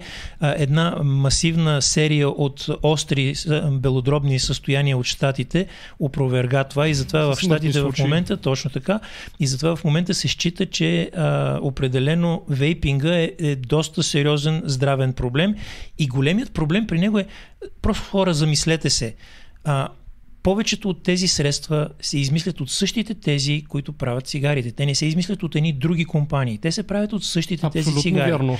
Причината, поради която една фирма ще сменя една зависимост с друга е да запази основната зависимост на място. И да зареди млади хора. Основната зависимост е зависимостта към никотин. Те от всичко биха се отказали. От хартийката, от филтъра, от течността, от нагряването, от горенето, от каквото и да е. Стига да си взимате дозата никотин. Друго няма значение, защото взимайки дозата никотин, вие касирате чинг стотинките всеки път, когато го правите. Имаше даже това, че а, всъщност вейповете а, го правят, да го кажем, по-готино за млади хора, които да. иначе няма да тръгнат да пушат, Точно така. но ще започнат Точно с така. вейп. А, вижте, а, не сте виждали скоро реклами за цигари, дори повечето са антиреклами и причината е много проста. Няма нужда да рекламираш дейност, която а, създава зависимост. Единственото, което имаш нужда да направиш е да закачиш първата кукичка, т.е. младите хора. И затова гледайте кой и какво прави с младите хора, когато говорим за никотина. Нищо друго не е интересно. Възрастните вече са зависими в голяма степен. Някои от тях казват, не, не, нямам зависимост, мога да спра когато пожелая. Виждали сме много такива. 20 години съм се занимавал с това. Наистина хора, единствените хора, с които вече започнах да се занимавам, са първият въпрос и единствен ми е само решихте ли? Ако те са решили, заедно ще намериме начин. Ако не сте решили, моля не ми губете времето. Аз съм виждал хора, които след 15 минути почват да треперят, буквално тичат навън да пушат. Просто Да, аз това имах- е... Аз имах колежка, По която не можеше. коли. Аз имах колежка, която не можеше да пътува до щатите през океанско, защото полета е много дълъг и в самолетите не се пушеше. Какво ли не беше? Пачове, дъвки, какво ли не взимаше и пак въпреки всичко не е цигарата, защото цигарата си има определена характеристика на абсорбиране на, на никотина. Нещото, което в най- най-близка степен моделира този начин на поемане на никотина е инхалацията на никотин, отделно само на чист никотин. Има такива средства за отказване от, от тютюнопушене, които са свързани с инхалиране. Тоест, начинът за отказване е първо, ако искаш да намалиш цигарите, т.е. да не ги отказваш отведнъж, един от начините е да ги намалиш от 20 на 10, от 10 на 5 и така нататък.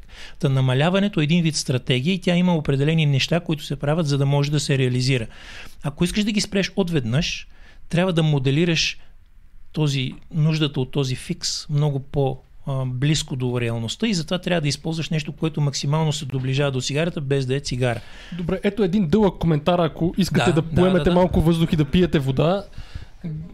Габриелито се появи изведнъж. Дядо Коледа Имаме някакъв подарък. Само да прочетеме коментар на Георги Петлешков.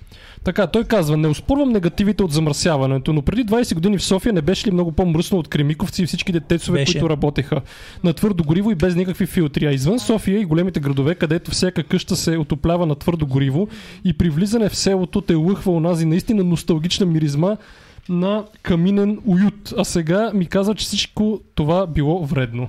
Ами да, не го казваме, може да го докажем. Аз казах, че аз имам една огромна база данни от над 4000 статии точно по тази тема. И това, с което започнах днеска, беше точно факта, че да, днеска въздухът ни е по-чист, отколкото беше преди 20 години. Тогава нито знаехме, че е мръсен, нито ни интересуваше враз... а, вредните ефекти. Сега живееме по-добре, живееме по-дълго, имаме много повече време да се развият какви ли не болести, поради което знаеме кое ни предизвиква и кое ни предизвиква тези заболявания. Ако искаме да живееме добре, трябва да спортуваме, не трябва да пиеме а, ексцесивно алкохол, не трябва да пушиме и трябва да живееме на чист въздух, доколкото ни е възможно. Ако не ни е възможно, трябва да правиме така, защото поне за внуците ни въздуха да е по-чист. А, Аз изчезнаха ни понеже, понеже гледах а, частта, където говорихте за тютюнопушенето, много често се дава този аргумент от хора а, тютюнопушачи, казват а, а, ми той въздуха е мръсен. А, няма смисъл да отказвам цигарите. А, Каква само е? преди да отговорите, да кажа, че ни изчезнаха последните 10 коментара заради рефреш на страницата, напишете ги отново и ще отговорим на тях. Много силно говориш на микрофона, да. Да, добре. Направих. Ами, а, веднага ще кажа, понеже много пъти ме питат, кое е по-вредното? Тютюнопушенето или дишането? Аз им казвам хора, ако можехте да спрете едното от двете, нямаше да имаме този въпрос, но може да спрете само едното. Тоест, може да спрете да тютюнопушвате, но не може да спрете да дишате. И двете горе-долу в сравнима степен увреждат здравето. Замърсеният въздух скъсява живота средно с 1,8 години. Доказан факт. Множество болести, които са същите, които и цигарите предизвикват.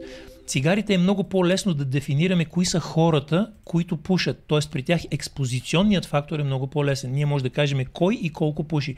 Аз когато примерно си оценявам моите пациенти, ги питам за нещо, което се нарича пакето години. Колко години пушите по колко цигари на ден? Да.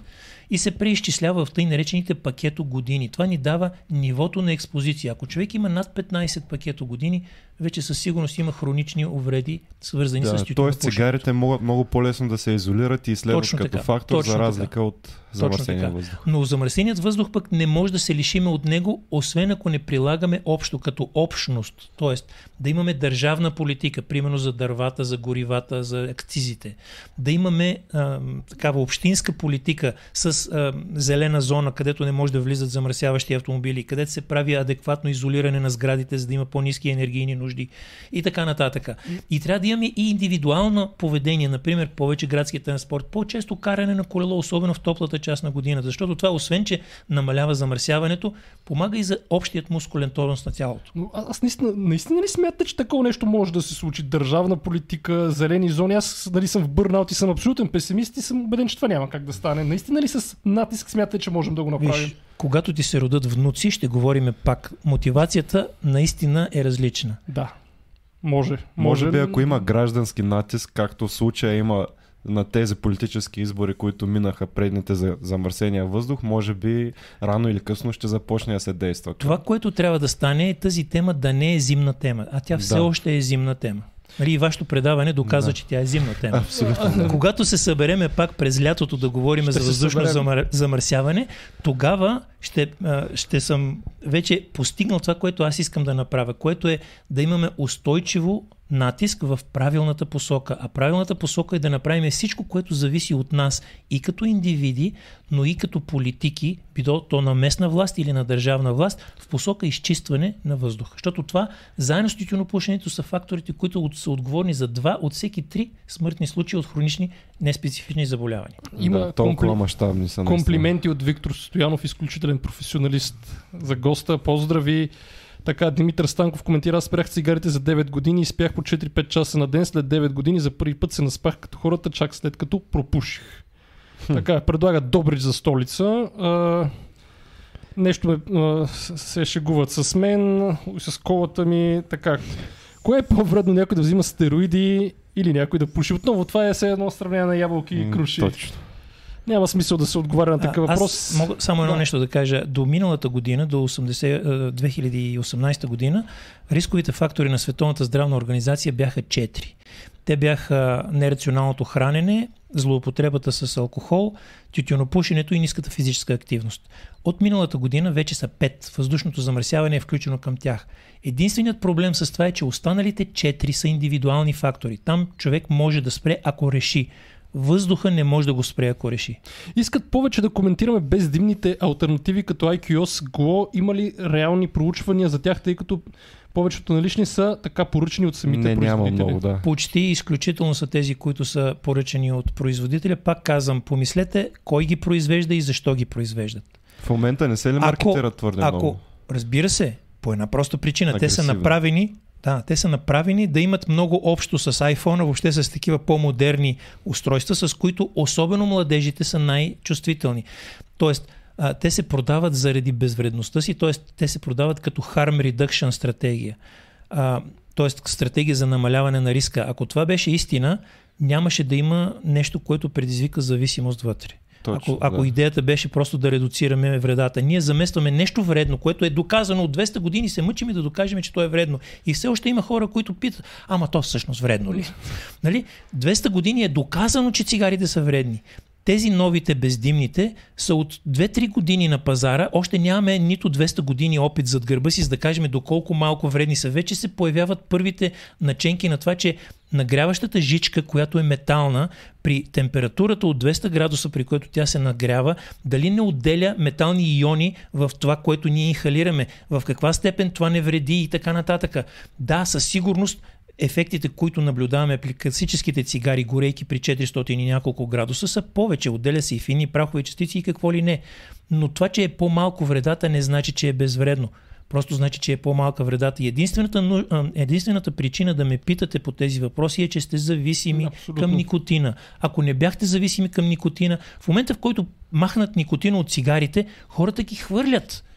Да. Единственото, от което имате нужда е да махнете никотина, защото ако махнете никотина, ще бъдете свободни и няма да давате пари за болести. Тоест сега рекламата за, на тия продукти на, не наподобява ли по същия начин на цигарите преди време? Абсолютно. И тя, онези другите цигари не са спрели. Аз ви, е, така, I dare you, както казвам на английски, да намерите съвременен филм, в който да няма герои, които да пушат. Няма значение какво. Трудно е. Важно е, че трябва Това е образа на готиния човек, който пуши. замислено Да. или релакс. Или много съм нервен. Ма така е но на всички задължително, песни, между другото. но задължително да. трябва да има бялата пръчица. Защо Да. това не е регулирано? Защото това е модел, който се генерира от гледащите. Да. Така че Това е замислете се. проблем. Цигарите Ето, даже- носят... Всъщност не знаем какви са, а, дали са по-малко рисковите даже от цигарите. Защото сме на много ранен етап на изследване. Точно така.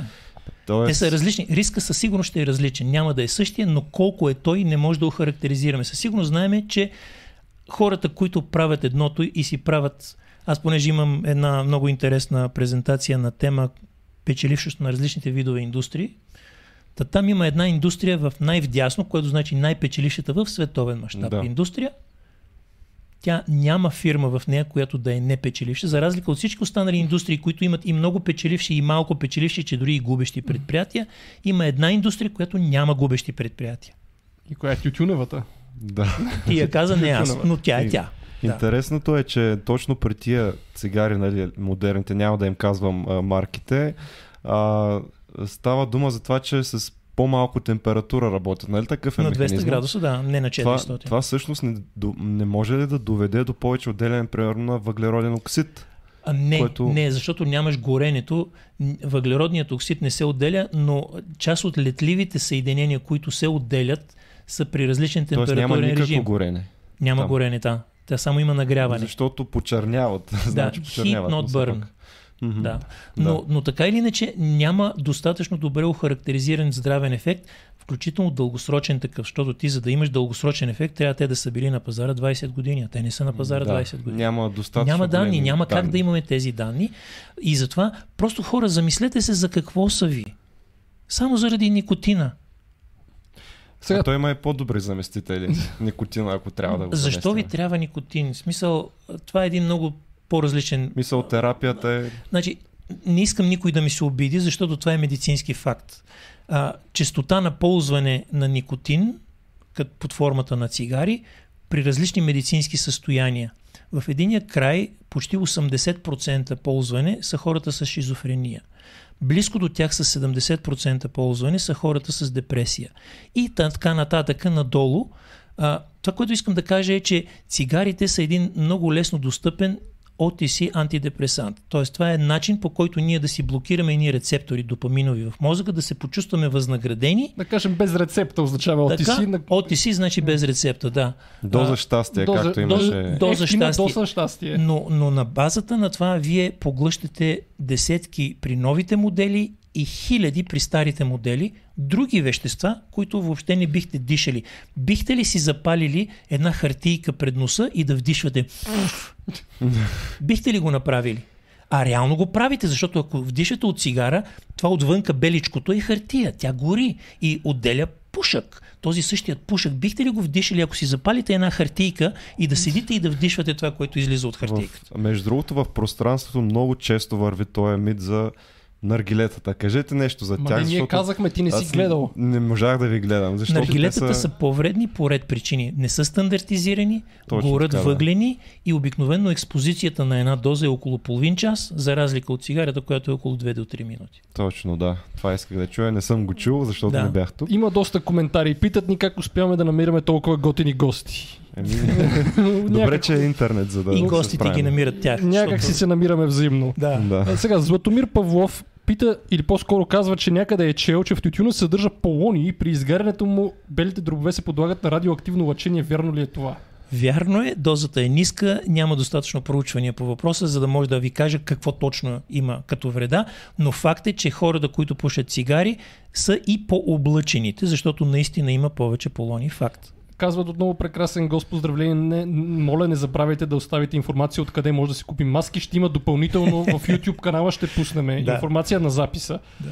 Така, отново цигарите или наргилето, кое е по-вредно, ни пита Наргилето. Не, навика. Навика, Навика е, навика е най-вредният. Да. Всичко останало. Тук някакви хора явно продължават да се заяждат с мене за колата. Хора, аз не пуша, не пия алкохол, така че Кола зеро кола, е кола възможно. без калории, така че съм изключително здравословен спрямо вас. Да. Така, Тук има един интересен въпрос от професионалист, защото пише за VOMAX, т.е. за максимална кислородна концентрация. В крайна сметка, позитивите или негативите преобладават, когато колоезденето се практикува сериозно почти на VOMAX. Ам, зависи къде го практикувате. Ако го практикувате по Цариградско шосе, определено негативите са повече. Но ако го практикувате на, на по-чисто място или ако си имате апликации, която ви показва какво е нивото на замърсяване, по- поне с фини прахови частици, а а не знам дали чу, слушахте от началото, но аз цитирах един мой пациент, който на практика съм сигурен, че кара по 50 км на ден и то близко до VO-макса си. Та, при него а, респираторната маска, която филтрираше и с активен въглен, на практика нормализира чернодробните му проби, така че съм сигурен, че а, ползите от колоезденето са огромни, но не когато инхалираш буклуци под формата на коктейл безпрепятствено, дишайки с ниво VO защото VO ви гарантира едни 40 литра в, така, в минута, което да, тук много важен въпрос от Джени Тор, която е Мариана, която участва в нашия квиз. Има ли хора, които отричат, че има замърсяване на въздуха и то е вредно, като Climate Change Denialists? Или това е нещо, за което всички сме съгласни? О, има, видях в групата вече. Ами, вижте, значи, а, доколкото видях на телевизора, имаше председателя на Института по хидрология и метеорология, който вече не е камбан и затова може да си позволи да каже, че няма замърсяване. Не, а, реално, майтапа на страни има хора, които казват, абе дори да има, то не е проблем. Което е почти същото, като да кажеш... Че няма. Че няма. Той и спина беше един малък проблем, който всъщност след това стана голям проблем всеки ма, голям проблем, преди това е бил малък проблем. Реално тютюнопушене и замърсяване предизвикват два от три смъртни случаи от хроничните неспецифични заболявания на съвремието. Така че ако, ако може да пренебрегнем един от двата фактора, които предизвикат два от три смъртни случаи на нашето съвремие, Супер. Добре, Но... аз, аз имам а, сега въпрос, а, който е така като ви слушам, съм изключително впечатлен от, да кажем, статистическите познания, от данните, които се цитират от проучвания. Аз също опитвам да правя подобни неща. И веднага ми изниква въпроса, а, защо не останахте в а, клиниката, а решихте да излезете в неправителствения сектор? Аз не съм излязъл, аз си работя и в клиниката. Така ли? Да. Това трябваше да започнем с него, за да ви търсят там. Окей. Okay. Няма нужда да ме търсят. Моля, не дейте. Защо? Защото работя само 4 часа. Само 4 часа? Да, за да имам време за останалата дейност. А останалата дейност е част от това, което ви казах, че е инвестиция за моите внуци и за моите деца. И за всички да. останали деца и внуци в България. Защото ако направим нещо смислено, ако успеем да изчистиме околната си среда, доколкото е възможно, ще знам, че нещо, което е зависело от мен, е станало. Ясно. Да. А, между другото, толкова много суперлативи за гост май никога не е имало. Аз също съм впечатлен, най-вече, защото повечето лекари... Мен ме я, че изпуснах половин час, но а, ходих... Аз, това, не, това, което виждам, това, което виждам като разлика между а, доктор Симичев и други лекари, с които съм общувал не само в подкаста, извън него, е, че някакси когато нали, се натрупа повече опит, се разчита на, да кажем, на позиция. На личния опит. Да, на личния опит, на респект на колегите, а не на толкова директно дадени данни, които се знаят буквално като наизуст, което е много рядко срещано и впечатляващо. Да. Ами пак казвам, а, аз съм един от малкото хора, които имат Кохрен ревю зад гърба си. Това беше в ранните години, когато започнах медицината и видях, че нечие лично мнение си е точно това. Нечие лично мнение. Всеки да. може да има мнение, всеки има право на мнение, без да го налага на другите. Когато обаче трябва да взимаме решение по отношение на обществено здраве, когато трябва да взимаме отношение по отношение на това, което се случва с нашите деца и с нашите внуци, то трябва да бъде базирано на нещо, което е външно, реферирано, където хора са го гледали от различни гледни точки и са видяли, че не могат да намерят пукнатина в него. Това се нарича наука. Дето има едно просташко мнение. Мнението е като до пето. Всеки го има, но данните никой, да. не всеки ги има. Има един единствен проблем с данните и това е липсата им. Защото липсата да. на данни не значи непременно, че дадено нещо го няма, просто няма данни да, за това. Но в случай не приемаме ли, примерно, нулевата хипотеза и по този начин а, понеже искам, искам да засегна една тема, която също ми стана близка и тя е свързана с въздушното замърсяване. А, това е тъй наречената тъй наречената тема за климатичните промени. Абсолютно, и, да. и понеже това е тема, която не е толкова проста, защото за разлика от въздушното замърсяване, където си купуваш един сензор за 40 евро или си купуваш един сензор за 100 000 евро и си мериш и виждаш, че да. има проблем. Въздушно, а, климатичните промени много хора правят моделирания, наука, правят дупки в леда, в дърветата и какво ли още не и доказват едни неща, които ги сглобяват като пъзъл, но това е сложен пъзъл и не е толкова лесно да кажеш има го, няма го. Трябва да разчиташ на някой друг авторитет.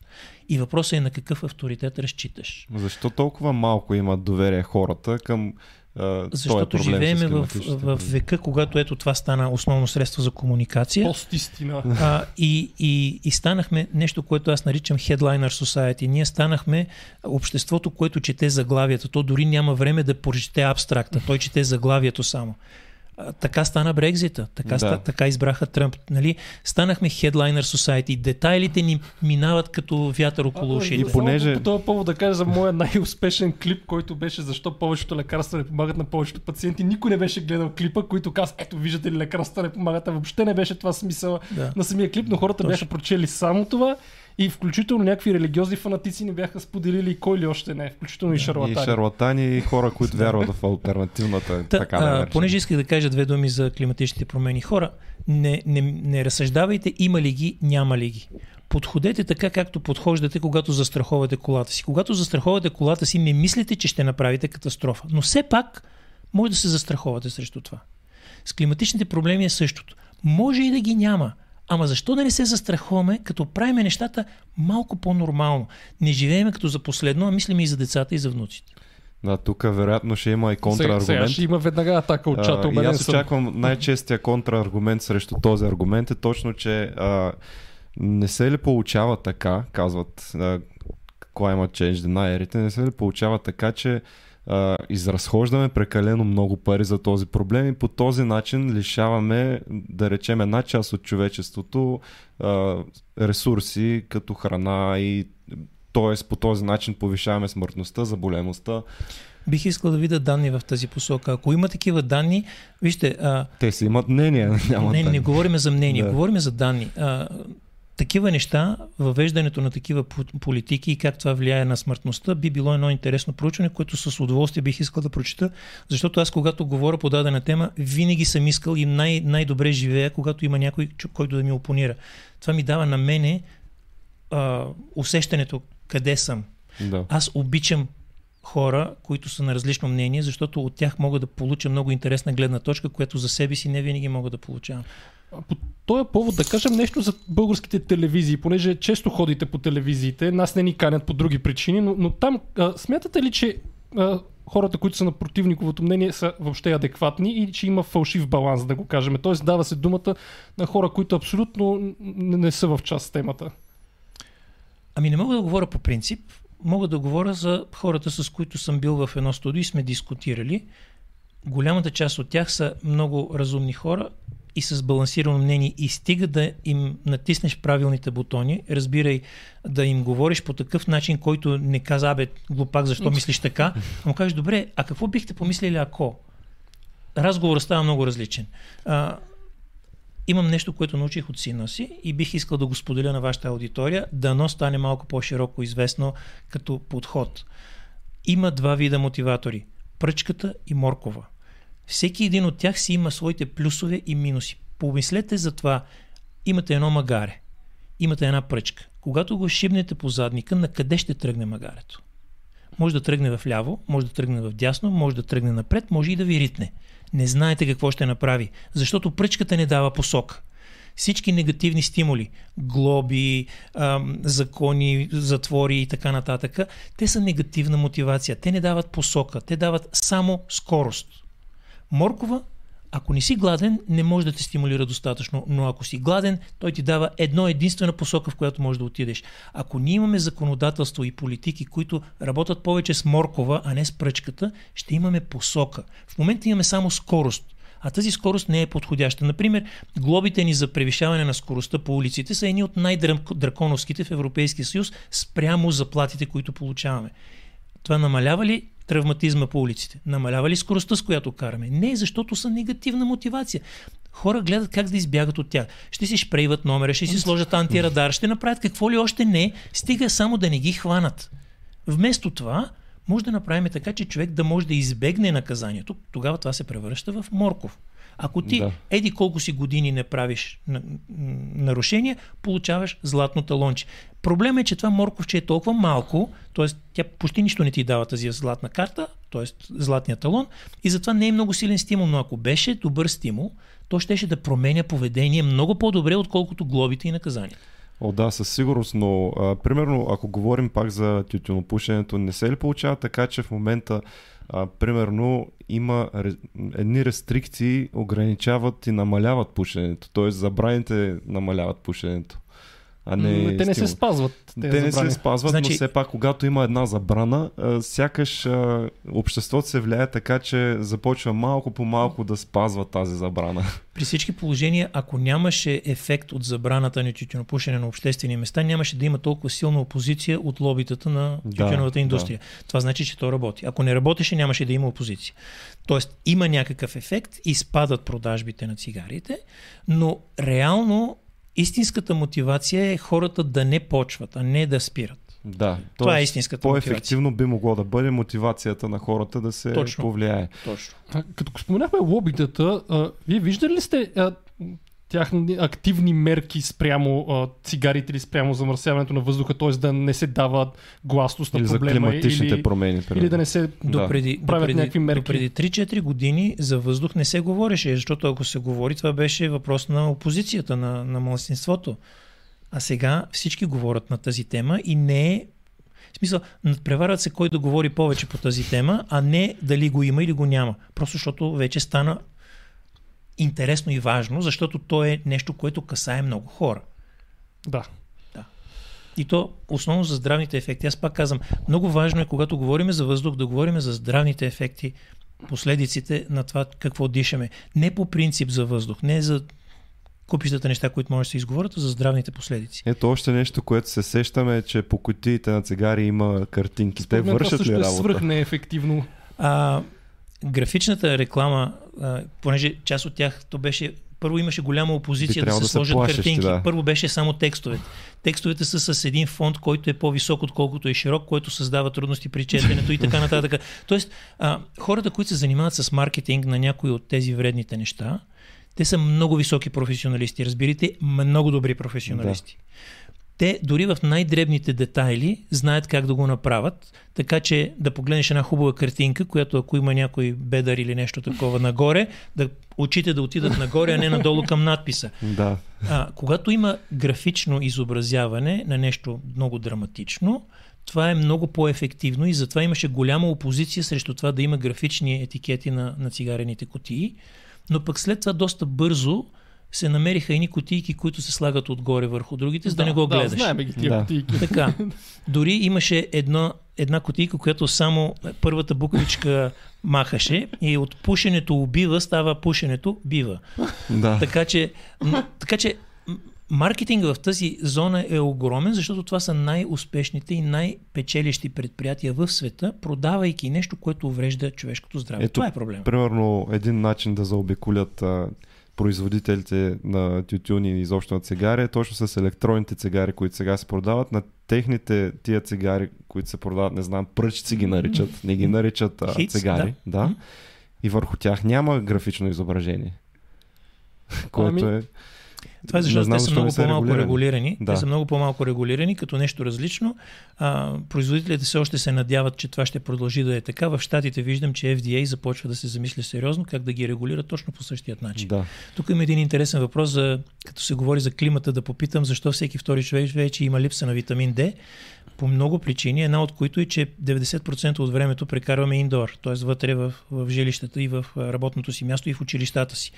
Децата е много трудно, след като имат вече това, да ги изведеш навънка да играят футбол, защото, о, колко е мръсен въздух, няма да играете навънка, нали? А, не, че е по-мръсен. Едно време играехме на по-мръсен въздух. Сега знаеме, че е вреден. Тогава просто не сте знаели. да. Това е Та, разликата. Липсата на витамин D е защото сме малко експонирани на естествена слънчева светлина в достатъчно голо състояние. Да. Защото това трябва да стигне слънчевата светлина до кожата, за да се предизвика реакцията. И да, да имаме, но пък за, за сметка на това може да си мериме витамин D и да получаваме суплемани, т.е. добавки на витамин Да. D. А, питат колко време след а, отказването от цигарите се прочиства в кавички белия дроб. Има ли въобще такова нещо като изчистване, ако си бил пушач? Благодаря, страхотни подкасти правите. А, това, което съм видял като публикувани данни е, че между 10 и 15 години нормализират риска от повишена смъртност, но за възстановяване или за очистване не съм чувал и виждал такива статии. Със сигурност това, което мога да кажа по отношение на белия дроб. Белия дроб е една изключително нежна структура. Дебелината на алвеолокапилярната мембрана е два пъти по-дебела от един сапунен мехур. Тоест изключително нежна структура. Това, което се получава като едно от хроничните заболявания при хронично тютюнопушене е нещо, което се нарича белодробен емфизем. Нарушиме ли архитектурата на този орган, няма земна сила, която да го възстанови, освен да трансплантираме от здрав човек орган. За трансплантациите, да кажем няколко думи, те сега са много Са актуални. актуални. Те много са актуални. Защо в България не може да се направи белодробна трансплантация? А, тя се направи. Тя се направи една. Втората. Да, е, Това аз- е беше втората. Да. Първата беше неуспешна, преди много години професор Но това Чирков беше направи една. Преди месец ли нещо съвсем наскоро Да, беше. и човека вече е изписан и си е в къщи. Трансплантиране с един бял дроб е трансплантиран. А, значи, проблема с трансплантацията е един единствен. Той показва интегрирането на цялата система на здравето около този проблем. Защото първото е човек, когато почине, какво се случва, за да му запазиме органите жизнеспособни, за да може да бъдат трансплантирани. Колко бързо ще се получи одобрението от хората, които могат да дадат това одобрение. След това тези органи как ще бъдат трансплантирани, да речеме, от горно на надолнище до другия край на България и къде ще се съберат, за да може да се получи това в краткият прозорец, който имаме, за да може този орган да е жизнеспособен. А за разлика от много други органи, белият дроб е много, много бързо развалящ се орган. Поради това времеват, времевият прозорец, в който може да бъде трансплантиран този орган е много кратък. По-малък отколкото По-малък за от бъбрек, по-малък от черен дроб, по-малък от сърце. Сърцето е доста нечувствително по отношение на периода на времето и затова то е едно от по-лесните за трансплантиране. Но въпреки всичко се налага огромна, огромна организация на цялата система и за разлика от много други, защото бъбрика трансплантираш го и няма нужда човека да прави някакви специални неща, освен да си взима медикаментите против отхвърляне.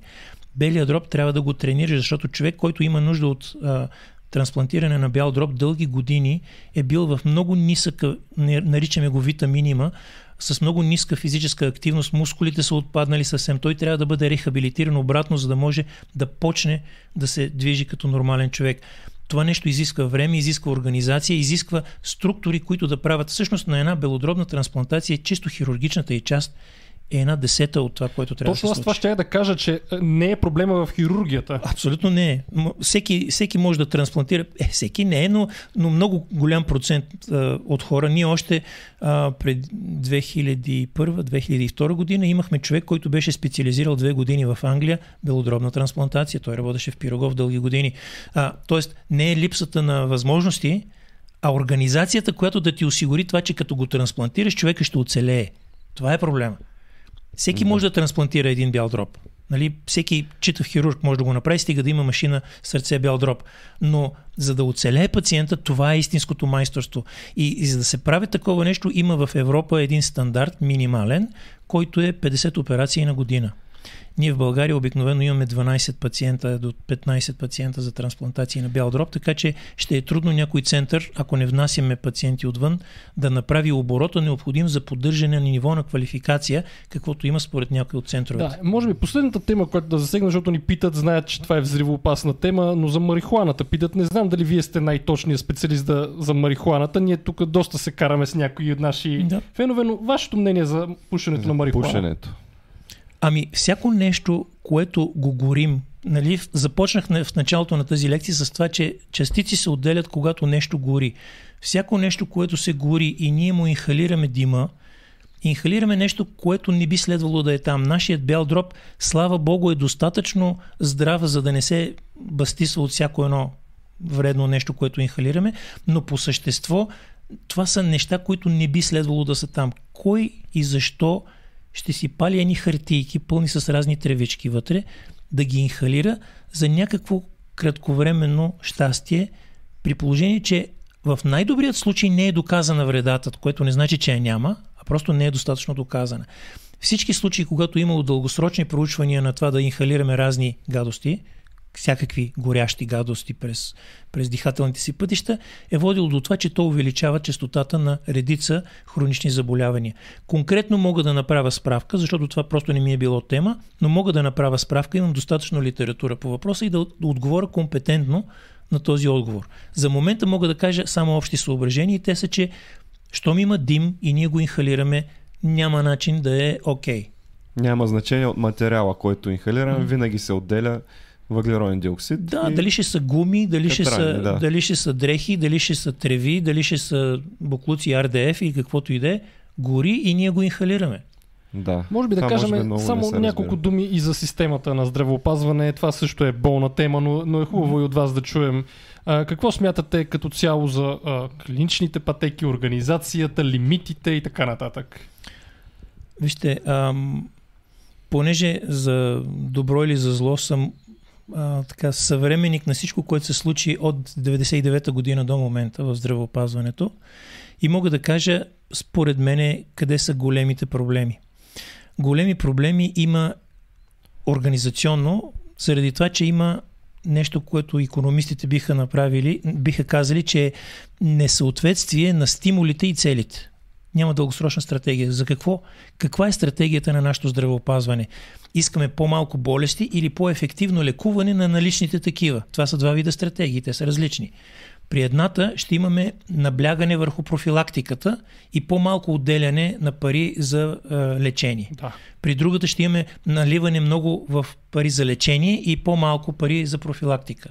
Тоест, а, стратегията на едно здравеопазване определя, тя се определя чисто економически от това къде ще си сложиш парите. Абсолютно.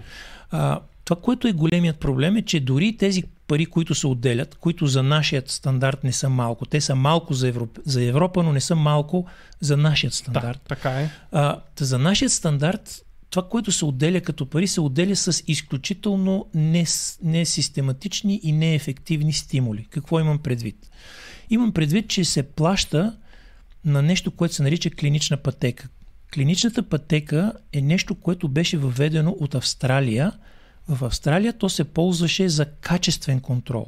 Не за заплащане, а за контролиране на качество на извършена определена дейност. Ние тук го използваме за финансиране и понеже го използваме за финансиране, променяме поведението на пазарните субекти. И изведнъж, а, ако погледнем статистиката, ще видим, че изключително много пневмонии, да речем, имаме напоследък. Що? Защото те се плащат. Имаме Да. изключително много стентирания. Защо? Защото те се плащат. А някои по-редки заболявания съвсем изчезнаха. Те въобще не съществуват. Защо? Защото не се плащат. Как да управляваш една система, в която не знаеш каква е реалността и трябва да правиш тъй нареченият second guess, да се чудиш какво всъщност са имали предвид. Така че ам, изключително лошо е, когато пазарните стимули са несъответни на стратегията, която трябва да бъде изповядвана за дадено здравеопазване и в край на кращата проблем на здравеопазването е, че стратегия здравеопазването е най-кратката възможна стратегия е 15 годишна, а при нас електоралният цикъл е 4 годишен. Абсолютно. Поради което никой политик няма да се ангажира с това да направи нещо, което два мандата след него ще му видиш ефекта. То, между другото, доктор Дечев, нали, който Да. сега е началник на а, касата, Да. каза точно това. Ако няма обединение на всички партии за обща стратегия, няма да стане. Точно така е. Само Да. ще се увеличава бюджета, ще се изразходва неефективно. Да. Това, което мен ми прави впечатление, че не се дават достатъчно средства за профилактика. Нямаме, примерно, скрининг в България за рак на дебелото черво, който спасява животи и намалява разходи за системата. Незнайно защо не се говори по тази тема. Примерно не се сега, стимулират сега с една лекари. колежка, сега с една колежка ще направим скрининг за рак на белия дроб. Защото а, той с ниско дозова компютър томография. Защото това е също нещо, което е огромен проблем, тъй като рака на белия дроб специално, той се среща при хора, които имат експозиция на цигари над 15 пакето години, но той много късно се хваща. Тоест, той е рак, при който а, смъртността остава много висока. Под 15% са 5 годишната преживяемост. Много ниска 5 годишна преживяемост над хората, които откриваме и с много скъпо лечение което включва и хирургия, и химиотерапия с много лошо качество на живота. Всичко това, защото не се открива достатъчно рано. За да го открием достатъчно рано, трябва профилактика. А, аз обаче съм чел специално за този тип скрининг. Той не е ли само при високо рискови пациенти, т.е. при тежки пушачи, не Точно е при така. всеки. нали Абсолютно така? категорично. Това е да, важно абсолютно. да се уточни. Абсолютно. Аз затова казах, не по-малко от 15 пакето години експозиция. И хора в определена възрастова група, която е между 50 и 65 или 70 годишна възраст. Т.е. по-възрастни хора, които са натрупали достатъчно стаж, включително и с мръсния въздух, но и с тютюнопушенето, за да може да очакваме при тях да се получи нещо. И специално при този тип скрининг се спасяват човешки животи. Прочетете книгата Ending Medical Reversal, там го пишеше, даже казва, че колоноскопията спасява животи само когато рака е в лявата част на дебелото черво, примерно в десните тумори не, не се спасяват животи. Това е сложно да го обясняваме сега, но специално за компютърната томография. За рак на белия дроб пише, че спасява животи, когато е подбрана точно популацията. Иначе е България скъпо. това прави ли си или не се прави? Не се прави. Сега ще направим един пилот и слава богу, намерихме спонсор, който по начина, както примерно се спонсорира българската коледа, ще даде малко количество средства, за да направим пилота и да изчислиме економическата целесообразност на пилот в България. Ма той е уточнена економическата В, целесообразност в, в, Европа. Холандия, в Холандия и в Штатите, да. А, а в България трябва ли да правиме проучване тук? за да, да защото, докажем? да, защото не, не да докажем дали работи, а колко била, би била економическата целесообразност. Защото в, в медицината, когато говорим, много често говорим за пари и за липса на ресурс, той трябва да се използва по А направление. добре, а добре, понеже това въпрос ме вълнува и мене. Защо, примерно, вие като дали по-така известен лекар и може би с повече, а, да го кажем, познанства в Министерството, не отидете и не кажете, ако направиме ние скрининг за рак на белия дроб, ще спестим пари на системата, после от скъпата химиотерапия. Тоест, защо... Защото... Аз ако го кажа, ще го кажа аз. Ако, го, ако бъде на базата на проучване, което е научно базирано проучване, ще бъдат данни. Затова. Ама ние не може ли да кажем, ето в Холандия и в САЩ има данни, ние Ама това да е холандската и щатската система, които са тотално различни. В щатите харчат по 27 000 долара на година на пациент и имат 20% неосигурени. Това е най-лошо работещата система в света. Нали? Изключително лошо организирана система, която да, върха на медицинските изследвания са там, върха на кер за някои пациенти е там, но огромни количества хора там са без покритие. Там, ако тръгне една туберкулоза, не ми си мисли какво ще стане. Добре, това може би е важно да го уточним. Тоест, вие имате някакъв бюджет, с който ще направите компютърна томография на високо рискови пациенти и ще отчетете колко тумори сте хванали в ранен стадий. Точно така. така. Точно И така. след това ще кажете, ние ги хванахме, примерно а, Точно така. минимална срещу, интервенция. срещу толкова пари направихме това и това. Открихме не само тумори на белия дроб, защото при нискодозовата компютър томография ти правиш скенер на целият граден Това, кош. между другото, е малко рисково, защото има инциденталоми, които са доста спорна тема. Така и затова трябва да бъде там, където риска е по-голям, отколкото вредата възможно. Да. Но така или иначе, а, когато се направи, се хваща калци, калцирането на големите Да. да. съдове, т.е. ти имаш и допълнителни ползи, които ти стратифицират тези пациенти рисково и в други отношения, не само за рака на белия дроб. И затова, когато се направи окончателното изчисление, то ще включва и другите допълнителни неща и ще може да кажем, тези 100 лева, дето ги вложихме за тази компютър томография, изплащат ли се или не се изплащат? Да. Тоест, това пак е някакъв тип, да го кажем, друго финансиране, не от а, касата или не от министерството. Абсолютно да, то е се дарителско, докажат. дарителско, да, абсолютно дарителско и го правиме като пилот, точно за да може да кажем след това економически има смисъл да, да се прави, защото в момента няма човек, който да може да каже, да даде отговор на този въпрос. Добре, да видим, може би, съвсем последни няколко въпроса и а, така... Така, каза, отново каза, че аз съм напит с кола, че само в Габриелито е надеждата, така... Тук отново искат да каним един човек, който Имаше възможност. имаше възможност да го каним, ама не го избраха. Съжалявам, Джордж Сорос. Така, ако се водим по а, пътечните Само, епикризи... само за секунда, тук виждам, че канабиса се лекуват еди колко си хора. А, когато говорим за а, медицинската употреба на марихуаната или на канабиноидите, това е друга тема и то не е по принцип recreational smoking. Да, абсолютно. Нали? Това е абсолютно не е да си пушиш тема. марихуана и да си Точно излекуваш, а CBD евентуално може да повлияе Но все още няма Но данни вече толкова. даже за а, Ленокс Гастой и за Драве, където беше лекарството, аз показах в групата, влезте в групата обратно в реалността, има проучване, което разколебава дори тези данни, така че... Свещите и, арот- и ароматизиращите такива отделят голямо количество финни прахови частици. Сори хора за тези, които ги произвеждат, но факта е факт. Ех, много лобита ще ни се ядосат тая вечер, ама няма, не, няма Няма да са първите, Има, които ще ни има, се има, ядосат. има достатъчно публикувани проучвания. Просто ако човек наистина се желая да направи такова проучване, Между има данни. Точно това исках аз да кажа. Марио Георгиев, браво. Тази томография не създава ли риск от свръхдиагноза, се казва на български, не създава ли интерес на определени лица да го правят. Аз казах инци- инциденталоми, но свръхдиагноза и свръхлечение е нещо, което е опасно и трябва да се внимава с него. Когато се подберат правилно хората, които ще бъдат подложени на това, първо то се прави по желание, то не се прави Да. на, на, назорлем. И отново полза риск отношение. Точно така. И а, всичко, което е правено до момента, няма друг метод, с който можем да се справиме с рака на белия дроб по друг начин, освен да го хванеме достатъчно рано. Той не дава симптоми в по-ранните си фази, именно защото рисковите фактори, които водят до рак на белия дроб, това най-често е тютюнопушенето, по принцип води до кашлица, а кашлицата е симптома на рака, т.е. Не, не може всеки кашлящ да отиде на скенер, не говориме за подобно нещо. Те трябва да имат една палитра от рискови фактори и когато човек изпълни тези критерии, му се предлага подобно нещо и той казва да, съгласен съм, не, не съм съгласен. Един от тези рискови фактори е и диагноза подобна в семейството. Баща, майка, нали, до, до второ коляно, хора, които са имали а, онкологично заболяване на белия дроб в семейна среда. Това чисто генетично обогатява възможността за риск. Да, аз, аз отново нали, напомням, че има данни, че спасява човешки живот и въпросът е да има ясни правила, защото по български начин пак може малко да си го изродим и да се а, Само, само да кажа, че то ще се прави в момента само на места, където е възможно апаратите да бъдат много прецизно настроени за доза и за резултат, който се получава. Това не са всички компютър томографии в България. Това са само определени компютър томографии, които биха могли да бъдат настроени на протоколи, които са съвсем прецизни.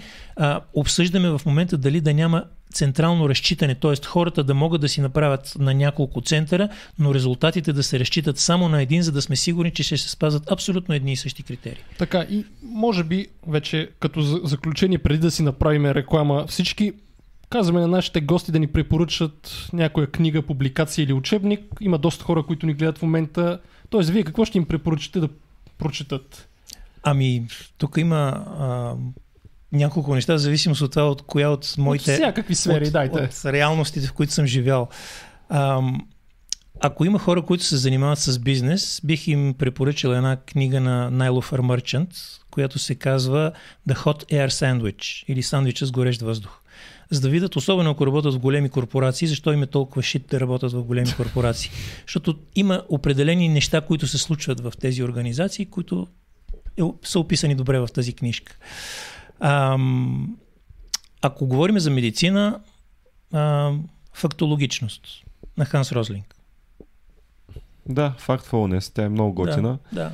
В нея са описани прогреса на, в, по всички проблеми, с изключение на глобалното затопляне, където нещата стават по-лоши.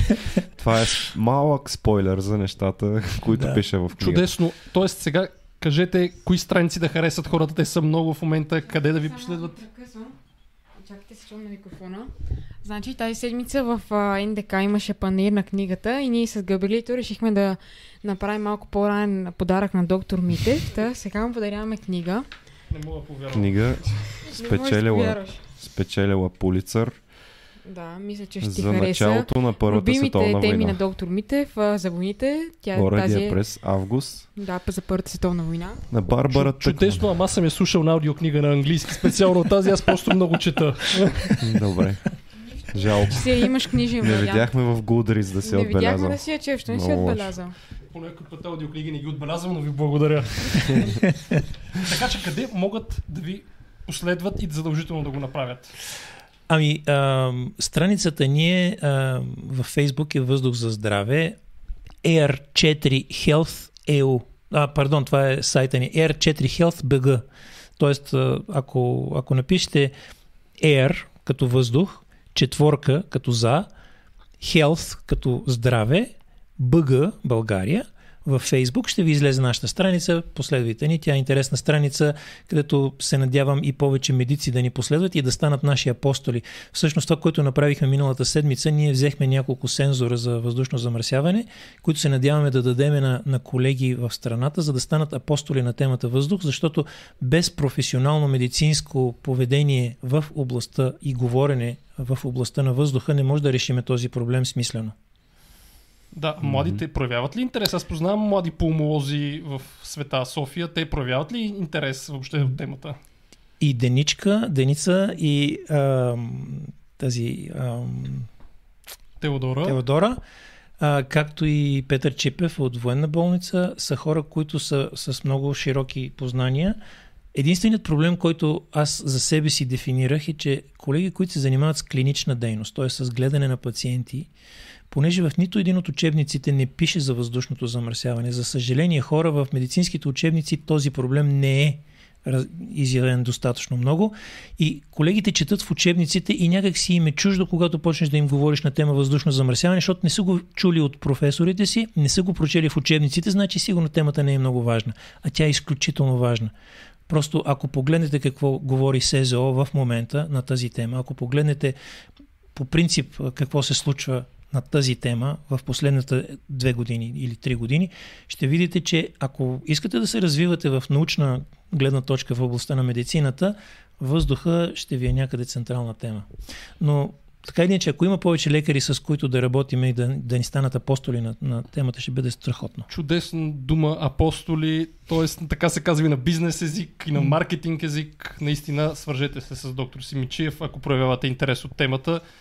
Така че, отново казват много интересен подкаст. Отново, наистина, аз съм а, изненадан абсолютно приятно от знанията, които предадохме на нашите зрители, които Супер. наистина бяха много и ще ни гледат и след това в YouTube на запис. Може би Габрилито да каже Ами аз съм много впечатлен а, от доктор Семечев. А, по принцип каним лекари доста често, но не толкова често те работят с научни данни, както доктор Семечев. Наистина впечатлен съм и ме е яд, че половин час пропуснах. Гледах малко в градския транспорт, между другото, докато пътувах. Ма ти къде Нелегално. беше? Да вземеш книгата ли? Да, ходих да взема книгата.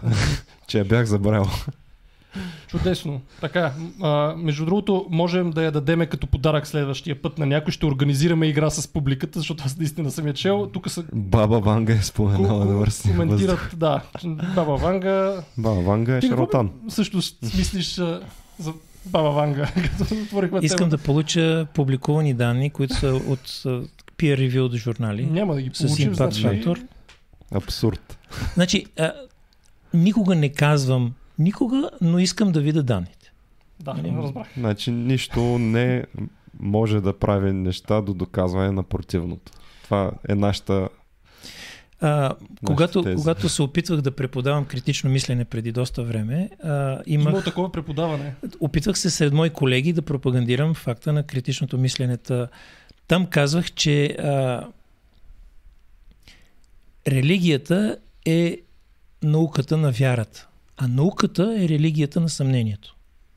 В смисъл, когато човек е истински научно настроен, той винаги има една лампичка, която някъде му каза, бе, виж, опитай се да видиш и друга гледна точка, в която може би това няма да е вярно. Тоест, съмнението е нещото, в което е в фундамента на науката. Там винаги се съмняваш, докато абсолютно ти се изчистят всички съмнения, тогава можеш да кажеш, добре, добре, айде, съгласен съм, има го. Да. Тук Да, веднага казаха, че богохулство. Добре. Да, ние, ние, ние сме убедени атеисти, така че това за нас е ежедневие. Да. ежедневие. Ами добре, отново да кажем а, във Фейсбук, къде да, да харесат Въздух за здраве. Въздух за здраве във Да. Фейсбук. Други Air, има Air4 Инста- Health BG. Инстаграм има ли? Имаме м, личните ми, но те нямат толкова значение. За мен аз имам кауза и тази кауза е въздух в България да стане с една идея по-чист, за да може внуците ми да дишат по- по-чист въздух. Чудесно. Аз да кажа да влезете в групата обратно в реалността, ако до сега не сте го направили. И аз да кажа, благодаря на всички, които ни даряваха. Адски много бяха този път а, и а, някой, между другото, Алекс мисля, че каза, че не се вижда името. Не си виждаш името, защото а, не използва, използваш супер чат функцията, а трябва да използваш, ако искаш да се видиш, да използваш а, Streamlabs. Който е на адрес streamlabs.com наклонен черта Фиброкаст. И ако искате още толкова интересни гости като доктор Семечиев, може да направите това дарение и съответно да ни подкрепите да продължаваме да да надграждаме. Защото, аз съм в бърнаут и мога да се откажем, примерно. Да, пък аз те първа започвам специализация някъде, къде ли ще е това, не знам. Така че... Тежки, тежки дни го очакват тежки Габриелито. дни. Тежки дни го очакват. Да. Така, еми, това ще е от нас. Във вторник, знаете, имаме куиз, така че гледайте го. Какво да. Друго да кажем?